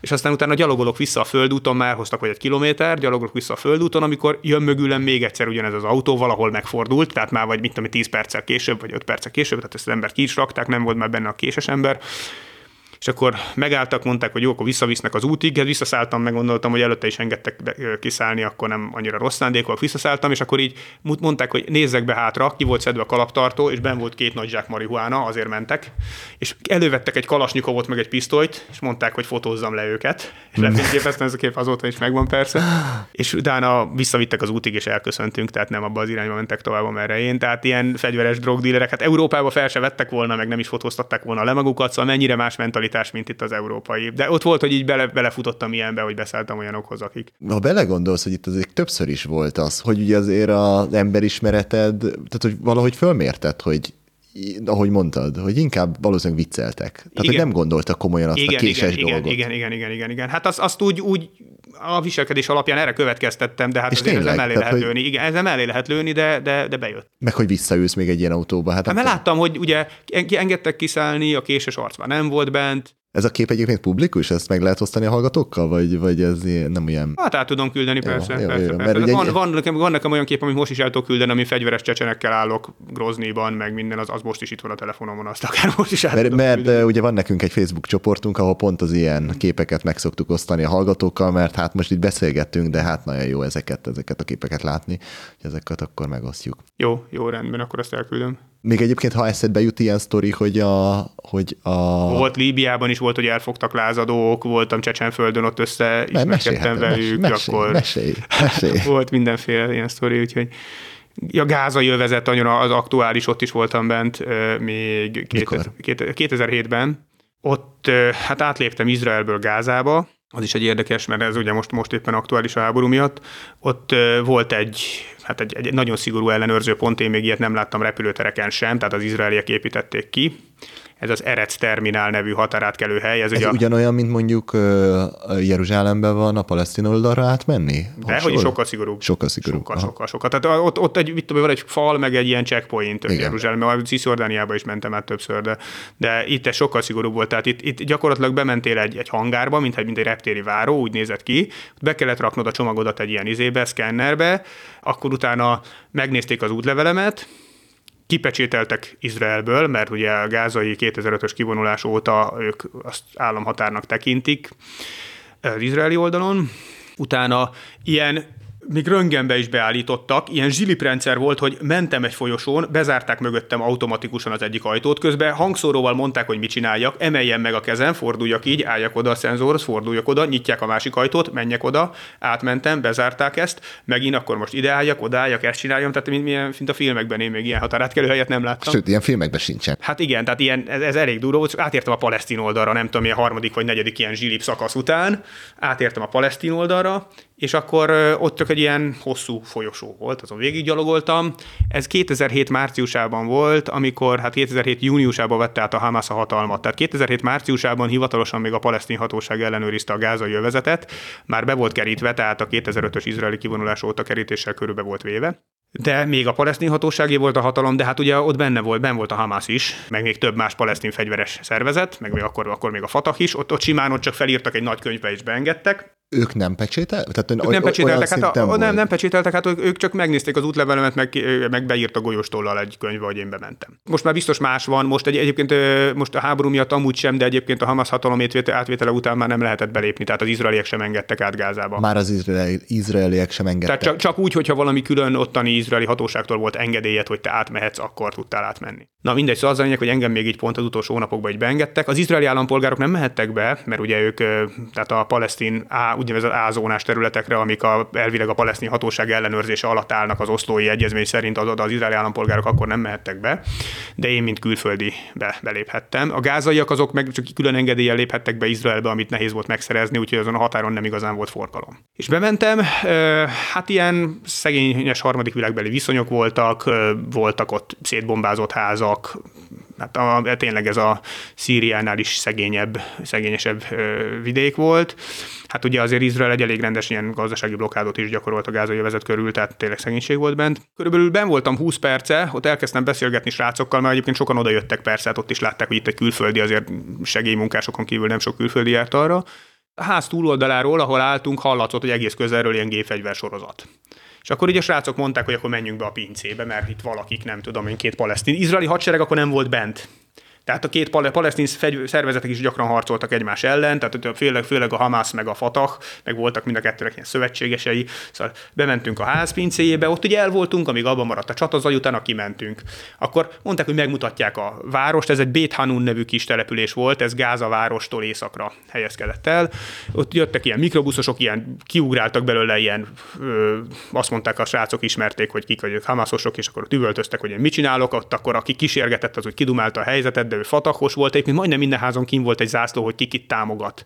Tehát volt Hamasos zászló, azt az volt a zöld, akkor a fatahos volt a sárga, ha jól emlékszem, de volt ilyen népi front Palesztina felszabadításáért, meg palesztin iszlám dzsihád, szóval mindegyiknek meg volt a zászlója, kim volt rak, házra rakva. Akkor másnap bementünk Gázavárosba, és, vagy nem, aznap este bementünk még Gázavárosba, és akkor ott aludtam az egyik srásznál, mert ő odavalósi volt, csak átjött Béthanumba valakinek a születésnapjára. Tehát innentől végig ők, ők vittek. Ők vittek, igen, igen. De ott éjszaka arra ébredtem, hogy, hogy tüzérségi tűz van. Tehát, hogy, hogy, hogy, hogy viszonylag közel lövések, meg becsapódások. És akkor így felébresztettem a srácot is, mert ő nem ébredt rá föl, mert hozzászokott, és akkor mondta, hogy ja, hát ez nem tudom, a csatazajból, mert megismert, hogy ez nem tudom, hány kilométerrel odébb van, akkor ez, ez, ez, ezt hagyjuk. Hát így élnek se szerencsétlenek, és most nyilván sokkal rosszabb a helyzet, mint akkor volt. És akkor még körbevittek ott Gázában, aztán utána visszamentem izébe, visszamentem Izraelbe, de ott már ilyen fekete maszkos gépfegyveres arcok ellenőrző pontokat állítottak fel, pont a csata, éjszakai csata miatt, akkor, akkor már szigorúbb volt a, szigorúbbak voltak a viszonyok ott az övezetben.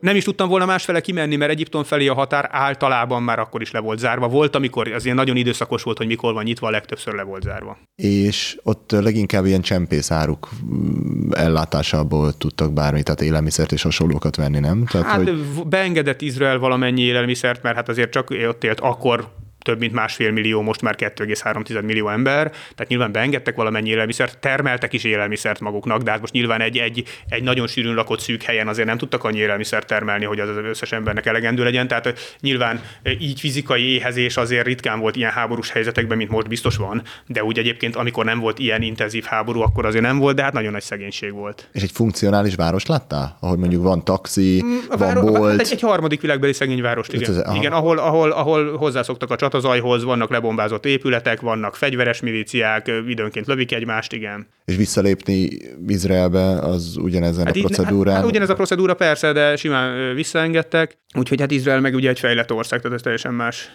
teljesen más. Hát Gáza az körbe volt kerítve meg. Persze. Aha, az... Egyiptomi oldalon is voltam 2011-ben, mert ez 2007-ben volt, amit mondtam most 2011-ben, amikor a forradalom volt, akkor át, elmentem oda a Rafahi határátkelőhelyhez, de akkor, akkor is be akartam menni Gázába, de nem engedtek be az egyiptomiak. Tehát ott, mint megtudtam később egyébként azon a határon te harmadik országbeli állampolgárként csak valamiféle nagyon külön engedéllyel mehettél volna át. Tehát az kifejezetten a, csak a, a palesztinoknak volt fenntartva az a határ kelőhely, és legtöbbször nekik is zárva volt. Említetted a lázadókat, hogy Csecsenföldön, meg Csecsenföldön, Líbiában? Igen, igen, igen, igen. Hát a Csecsenföld az az volt, hogy, hogy én 2007 vége, ősze, tehát ilyen november-december, és akkor Afganisztán felé stoppoltam, Ukrajna, Oroszország és Közép-Ázsia felé, és lementem Csecsenföldre hogy, hogy Ukrajna, Oroszország?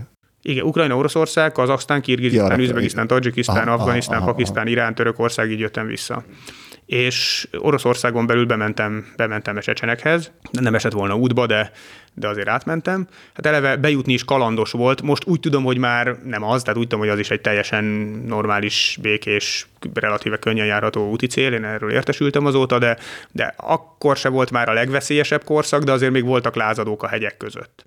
A szomszédos Vladikavkázból, ami Észak-Oszétiának a fővárosa, onnan mentem. Már ott Vladikavkázban is többször igazoltattak a hatóságok, meg piszkáltak mindenféle hülyeségekkel, meg mégis büntettek, mert nem volt regisztráció. Ennek később lesz jelentősége, mert oroszoknál kellett volna regisztráció, hogyha három napnál tovább vagy az országban. Én meg ezt azért nem csináltattam meg, mert nem szállodákban aludtam, és azt a szállodán keresztül lehetett volna elintézni, hanem ott is ugyanez volt, hogy behívtak mindig valahová, aztán ott aludtam. És ezért kellett valami 8000 forintnak megfelelő rubelt fizetnem, Vladikavkázban, az Beszlánban volt, mindegy, az is észak ahol volt korábban beszláni túlzdráma, lehet, hogy hallottál róla, hogy ilyen 2004. szeptember elején csecsen terroristák egy iskolai évnyitó ünnepségen túszokat szedtek több száz gyereket, és végül olyan fegyveres összecsapás lett belőle, mert a szülők is oda mindenkinek volt otthon fegyvere, a szülők is berohantak meg minden, hogy fegyverekkel, hogy, hogy, hogy végül nagyon sok gyerek meghalt, meg hát a terroristák nagy része is meghalt, szóval az, az iskola leégett, szóval ilyen, és, és annak a, hát az, az iskola az ott volt így leégve körülbelül. Pár évvel korábban történt, ez a dolog három évvel azelőtt, és ott volt, hogy megbüntettek a rendőrök, mert nem volt regisztráció. Na mindegy, szóval az a lényeg, hogy Vladikavkazból végül sikerült átjutnom Csecsenföldre, úgyhogy volt olyan ellenőrző pont, amit a Szántóföldön átkerültem meg, mert tudtam, hogy ott piszkálódni fognak. Volt, ahol beültem a mikrobusz hátuljába, és ott fejemre húztam a kapusznit, és nem szúrták ki, hogy én nem helyi vagyok. Ezt nem mindenhol lehet eljátszani, de, de néhány helyen eljátszottam. Algériában is eljátszottam egyébként, mindegy. És aztán Groznyban ott gondoltam, hogy megcsináltatom ezt a regisztrációt, hogy most már ne büntessenek meg többször, és elmentem egy szállodába. Most Groznyban akkoriban ez 2007 vége volt, egyetlen egy szálloda működött, egy nem, nem túl impozáns, tehát ne, ne, egy, ne egy ilyen Hotel Hilton képzeljünk el, egy ilyen párszobás kis szállodácska volt, és megcsináltattam a regisztrációt, tehát a, a szállodai papírral be tudtam menni az idegen rendészetre, és akkor ezt a papírt megkaptam, és azt egyszer kell megcsináltatni Oroszországban. Nem tudom, mi értelme van, mert egyszer megcsináltatod, és utána oda mész, ahová akarsz, tehát utána átmész egy tök másik városba, és ott is érvényes, tehát semmi értelme nincs az egésznek, ez csak ilyen poszt-szovjet, Szovjetunió idejéből visszamaradt bürokratikus szabály amikor visszamentem a Groziban, nagyon barátságosak voltak az emberek, ott is ez volt, hogy bementem, kajáltam, nem hagyták a helyiek, hogy fizessek, hanem meghívtak meg, szóval ilyen teljesen barátságos népség volt. Amikor visszamentem a szállodába, akkor ott volt ilyen 6-8 ilyen fegyveres marcon a külsejű férfi, nem tudtam mire vélni, hogy mit csinálnak ott. És így kérdezték ők is, hogy én mit csinálok. És így elmagyaráztam nekik még így valami tört oroszsággal, amire még emlékeztem ugye az általános iskolából, meg, meg amit úgy rám ragadt útközben, hogy hogy ki vagyok, mit csinálok, honnan jöttem, stb. És akkor mondta a srác, a srác, hát egy, egy 40-es férfi volt, aki, mint kiderült, egy Ramzan Magomedov nevű ilyen fegyveres milícia vezér, és az ő testőrsége volt, mert ugye sokszor harcban álltak egymással ezek a szervezetek, ezért a főnököket őrizték, tehát ők testőrökkel mozogtak, hogy meghív magához. Hát most gondolkoztam rajta, hogy most láttam, hogy ennyi testőre van, akkor most neki az, hogy ellopja vagy elrabolja a nálam lévő 2000 dollárt, az neki nem biznisz, érted? Gondolom naponta többet költ a testőrökre, meg az egész üzletfenntartásra. Az emberrablás viszont lehet neki biznisz. Tehát most azért emberrablásért millió dollárokat lehet kaszálni, tehát az lehet. Most gondolkoztam rajta, hogy elfogadjam el. Most úgy voltam vele, hogy ha, ha jó, jó szándékkal hívott meg, és nem fogadom el, akkor kimaradtam egy jó buliból. Ha meg el akar rabolni, akkor így is úgy is el fognak vinni, mert ott áll, mit tudom én, hat gépfegyveres figura, azok engem el fognak vinni akkor is, ha én nem akarom. Úgyhogy végül is így elfogadtam a meghívást, annyit csináltam, hogy a kocsinak a rendszámát azt átküldtem SMS-ben a Magyarországon lévő apámnak, hogy legalább tudják, hogy kinél kell keresni, hogyha valami történik. Most nyilván nem, ez nem, nem a legbiztosabb védekezési mód, oda, de valami... Oda, oda, oda, Szia, apa, küldök egy rendszámot, ha, ha esetleg nem jelentkezem két hétig. Akkor itt kell keresni, igen. Na, megnyugtatott. Na szóval ez volt, de szerencsére jó szándékkal hívtak meg, egyébként egy nagyon jó házban lakott, az is fallal körül volt véve, és őrizték, két, két kocsival mozgott az egyikben ő, és még mit tudom én, két testőr, a másik kocsiban csak testőrök voltak. Azóta egyébként néztem a hírekben, hogy felrobbantották. Úgyhogy ő korábban a lázadók oldalán harcolt, de aztán kibékült az oroszokkal, tehát hogy a, a kadirovok, akik egyébként most is irányítják Csecsenföldet, ők, ők úgy kötöttek békét Oroszországgal valamikor 2000 vagy 2001-ben, hogy, hogy gyakorlatilag őket tette, ők lázadók voltak, csak Moszkva őket tette Csecsenföld vezető pozícióiba, tehát az elnök, meg a rendőrség, meg a különböző katonai alakulatok vezetői ők lettek, cserébe azért, hogy ők, ők kiegyeztek Oroszországgal, és, és nem, nem harcolnak az oroszok ellen, meg hát most például az ukrán háborúban is Putyin oldalán harcolnak. Viszont rengeteg pénzt pumpáltak Csecsenföldbe, ott olaj is van egyébként, és, és nagyon szépen újjáépítették, tehát voltak romok ott 2007-ben, de, de nem mondanám, hogy egy romváros lett volna Grozny, most meg gondolom még szebben néz ki. És, és utána másnap az egyik emberével, akit úgy hívtak, hogy El Bruce, az egyik testőr, velem egy idős, srác volt, tehát akkor volt 31 éves, felmentünk a Kaukázusba, hogy akkor most megmutatják a hegyeket. Ez csak miattad? Csak miattam. Tök jó volt, de ketten, oda már csak ketten mentünk, és ott kipróbálhattam a fegyverét, ilyen hát fára lőttünk, de egy, egy olyan fegyver volt ez a Steskin pisztoly, ami egy, egy maroklő fegyver, tehát nem egy, nem egy hosszabb, egy, egy ilyen egy kézzel meg lehet fogni, de sorozatlövésre is alkalmas 54-es gyártmányú Steskin volt, és akkor egy nagy faágra lőttem vele, nem, nem lőttem még Steskinnel soha.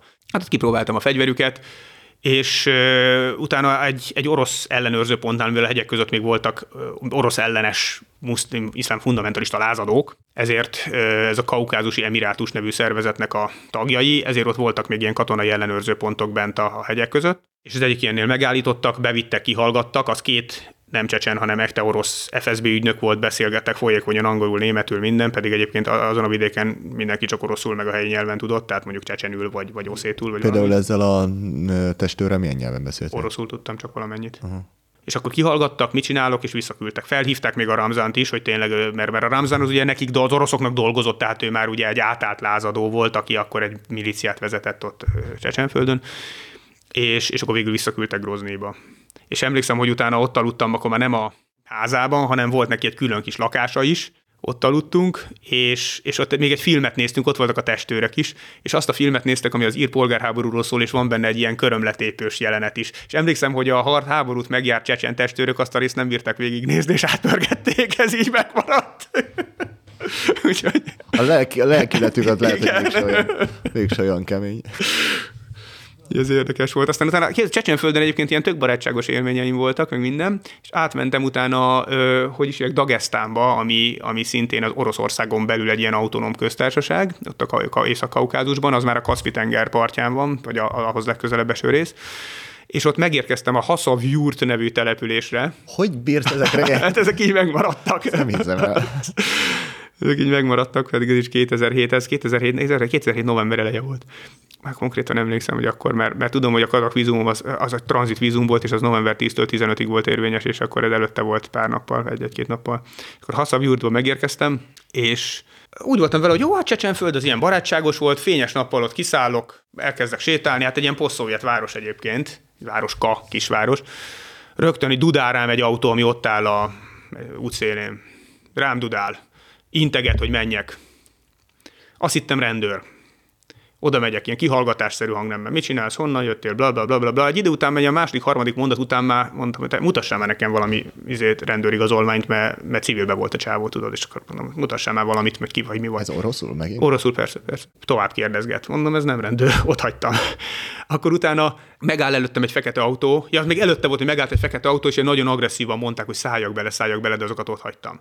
Akkor miután tovább mentem ettől az arctól, az előző fekete autó, tehát ez kb. 10-15 perc telt el a két esemény között, az előző fekete autó, az bevágott elém, kiugrik belőle négy csávó, és így rám akarnak ugrani, basszus. Megfordultam, és zsúgy, rohantam hátizsákkal be a piacra az emberek közé. És akkor bementél a piacra, és ott... Bementem a piacra, és akkor utána ott, ott rögtön is kérdeztem, hogy hol a buszállomás, minden, hogy Mahacskalába levisz, mert mondom, én, én, én, én nem, nem, fogok átgyalogolni ezen a városon, és nem, nem fogok kiállni a város szélére stoppolni. De ha mondjuk nagyon el akarnak rabolni, akkor megállítják a buszodat, nem? Tehát Jó, nyilván róla, igen, tehát, de ez, valószínű nem ilyen kaliberű emberrablók voltak. Tehát úgy néztem, hogy ezek ott a város közepén, vagy valahol mások szeme láttára ö, fegyveres erőszakot nem. nem. Tehát, tehát azt, azt megcsinálták volna, hogy benyomnak egy kocsiba ott fizikai erővel és elvisznek, de nem vettek de nem elő fegyvereket olyan helyen, ahol azért nem látják sokan, tehát azért meg most ilyenkor az ember nem is azt gondolja át, hogy most én oda nem futok be, mert ott is elrabolhatnak, hanem menekülsz ki a szituációból, mert tehát nem akarod megadni magadat, nem akarod, hogy elvigyenek.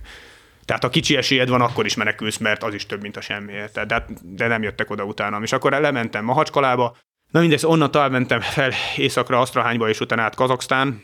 Kazaksztánban mi nagy probléma volt a hideg. Az, az is aludni? Meg úgy... E, hát ott, ott, behívtak, tehát ott nem is tudtam volna ki aludni, mert mit tudom, mínusz 30 fok volt. Tehát fenn, fenn voltam már éjszakon, tehát a Szibéria déli része is már november. Tehát ott, ott hó volt, ez az iszonyatosan baromi hideg, és, és toppoltam a sztyeppén. Tehát ott olyan út volt, hogy valamikor a szovjet időben ott volt egy aszfalt út, de már több volt rajta a luk, mint az aszfalt, úgyhogy mellette ment a forgalom. Most a forgalmat nem úgy kell elképzelni, mint a, mit tudom én, M5-ös autópályán, amikor a vendégmunkások mennek haza, hanem, hanem mit tudom én, pár óránként eljött egy kamaz. De sikerült lestoppolnom, tehát ott több ezer kilométert megtettem, mert felvesz valaki, az visz, az visz baromi sokat. Tehát ott mindenki messze megy, mivel nincsenek közel egymáshoz a települések. Volt, aki lepukkant, tehát szerencsére én nem abba ültem, ami lepukkant, de, de olyan, hogy elmentünk a lepukkant autó mellett, és akkor kért tőlünk vizet vagy kaját, ilyen volt. És akkor az ott állt és várta a segítséget. Szóval ilyen, ilyen viszonyok voltak. Tudom, biztos, hogy más is más. Tehát ez, ez, a Kazaksztán ráadásul nem is szegény ország, mert van, van földgáz, a kőolaja, biztos, hogy már ez, ez se így néz ki, mint akkor, de akkor ez még ilyen volt. Meghívtak egy kakbár mérkőzésre, ami ugyanaz, mint a buszkasi, nem tudom, hogy ez így ismerőse neked, de ezek ezt lóháton játszák, és egy ilyen fejetlen kecske a labda, és azt kell egymás kezéből kitépni és bedobni valami kapuba. Ez a, ez a lényeg. Ez közép-ázsiai nemzeti sport, több közép-ázsiai nemzetnél, tehát kazahoknál, kirgizeknél, afgánoknál, ez üzbégeknél. Gondolom az állatvédők már nagyon... Igen, biztos nem kérték ki a, a világvadvédelmi alapjának a, az engedélyét ahhoz, hogy buszkasizhassanak Na mindegy, szóval ilyet, ilyet is láttam.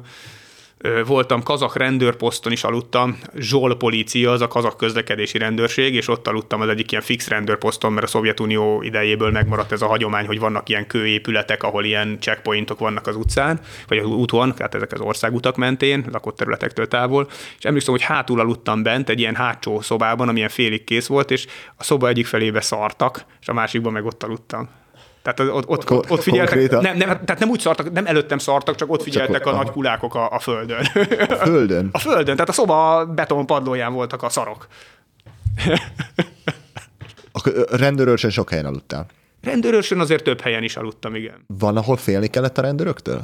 Ez például Latin csak így hirtelen beugrott, hogy Latin Amerikában van egy-két ország, és ahol ha ugye sok a bűnöző, de ha rendőrt látsz, akkor, akkor úgy közeledsz, közeledsz hozzájuk, mert ők megvédenek, kivétel Venezuela, mert ahol Venezuelában a rendőrt látsz, akkor menekülsz tőlük, mert tudod, hogy ők lehúznak, tehát hogy ők a karhatalmat arra használják, hogy kb.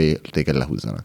Emlékszel erre, ahol, ahol a rendőrök el, az pont nem egy biztonságú hát nyújtó bizonyos között? afrikai országokban volt, hogy a rendőrök azért pénzeket kéregettek az ellenőrző pontokon, mert vannak afrikai országok, ahol nem kaptak fizetést abban De az csak időben. Ilyen kéregetés, a, a, vagy? Hát a kéreget, vagy tőlem volt, ahol csak kéregettek, a helyektől, helyeket tőle is vették. Ami, tehát, hogy volt egy fix tarifa, amit be kellett fizetni, tehát sok helyen nem volt fizetésük a rendőröknek, hanem mint a középkori áru megállító jog, hogyha itt át akarsz menni, akkor mondjuk befizetsz, mit tudom én, 3000 1000 CFA frankot, ami mit tudom 1500 forint volt, és akkor mehetsz.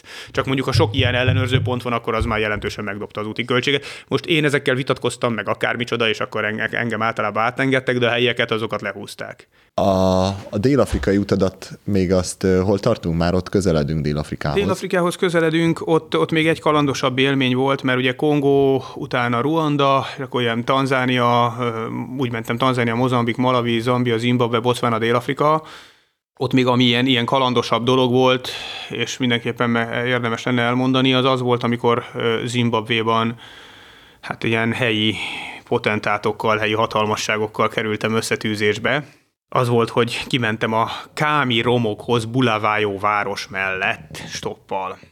És abban az időben még ez a Robert Mugabe féle diktatúra volt Zimbabvéban, ami már azóta nincsen nem is volt túl sok turista az országban, és ott a romoknál egyébként ez, ez egy ilyen 20 kilométerre volt Bulavájótól gyakorlatilag a bozót szavanna közepén.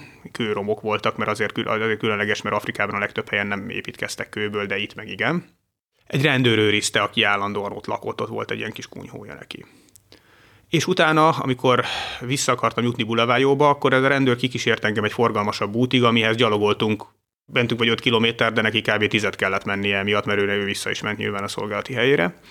Egy egyenruhás rendőr volt egyébként, és ugye autópálya, vagy autópálya az nem volt, de egy ilyen autót mellett ilyen pihenő kajálónál az vitt ki engem, és akkor ott, ott meg is kérdezett egy ilyen Mercedes-es embert, aki egész jó autóval ült, hogy akkor visszavinne Bulavájóba, ő mondta, hogy igen, visszavisz. És én vettem utána ennek a rendőrnek egy kólát ott az egyik bódéban, ő meg visszagyalogolt. De egy jó fej volt a rendőr, szóval nem volt agresszív, meg semmi segített is, meg minden. Meg meghívtam, azt 40 forint volt átszámítva, ha jól emlékszem, az a kóla.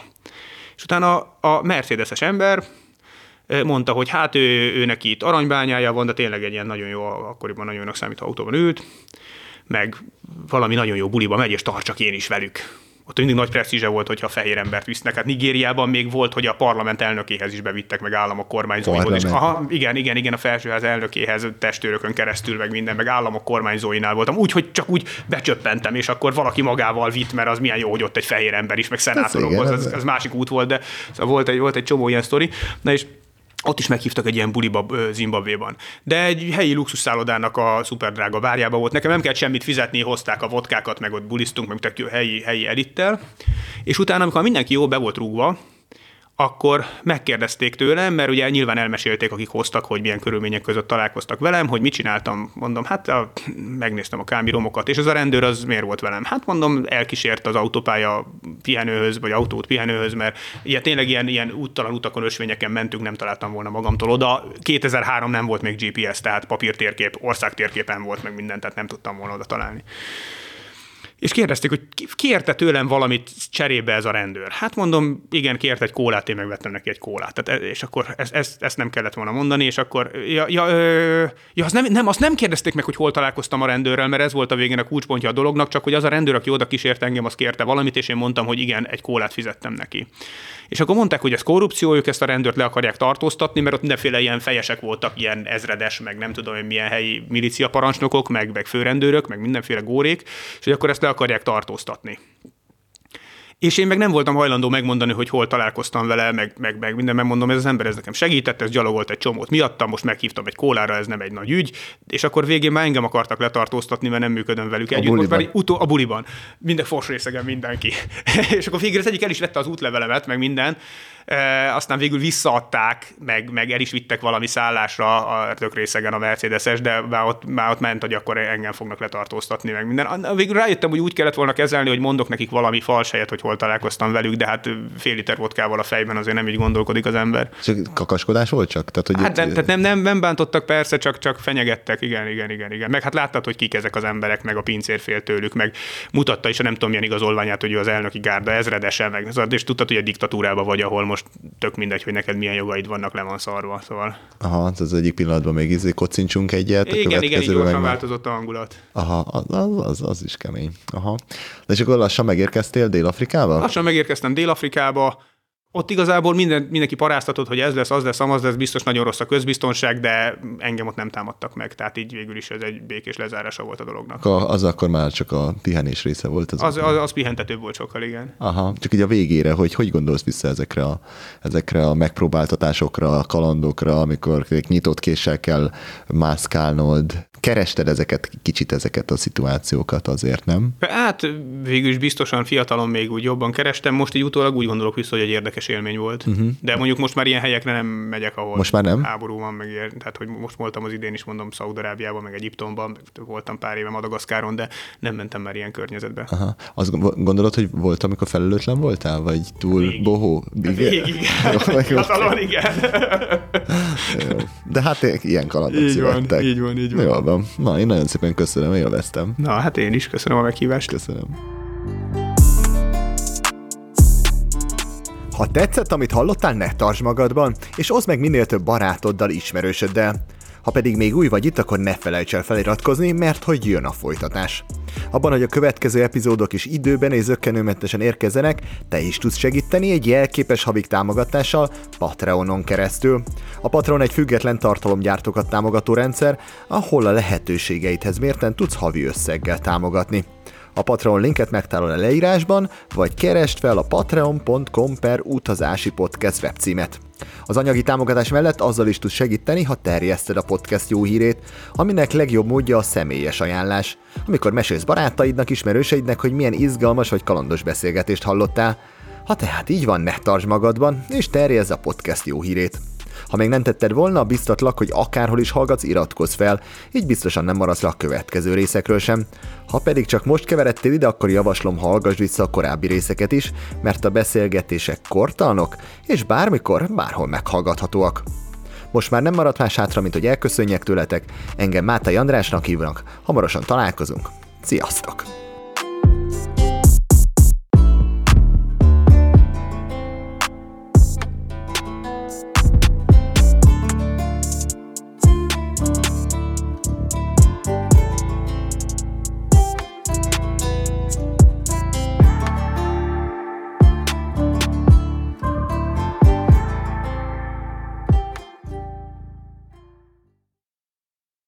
Ez a műsor a Béton közösség tagja.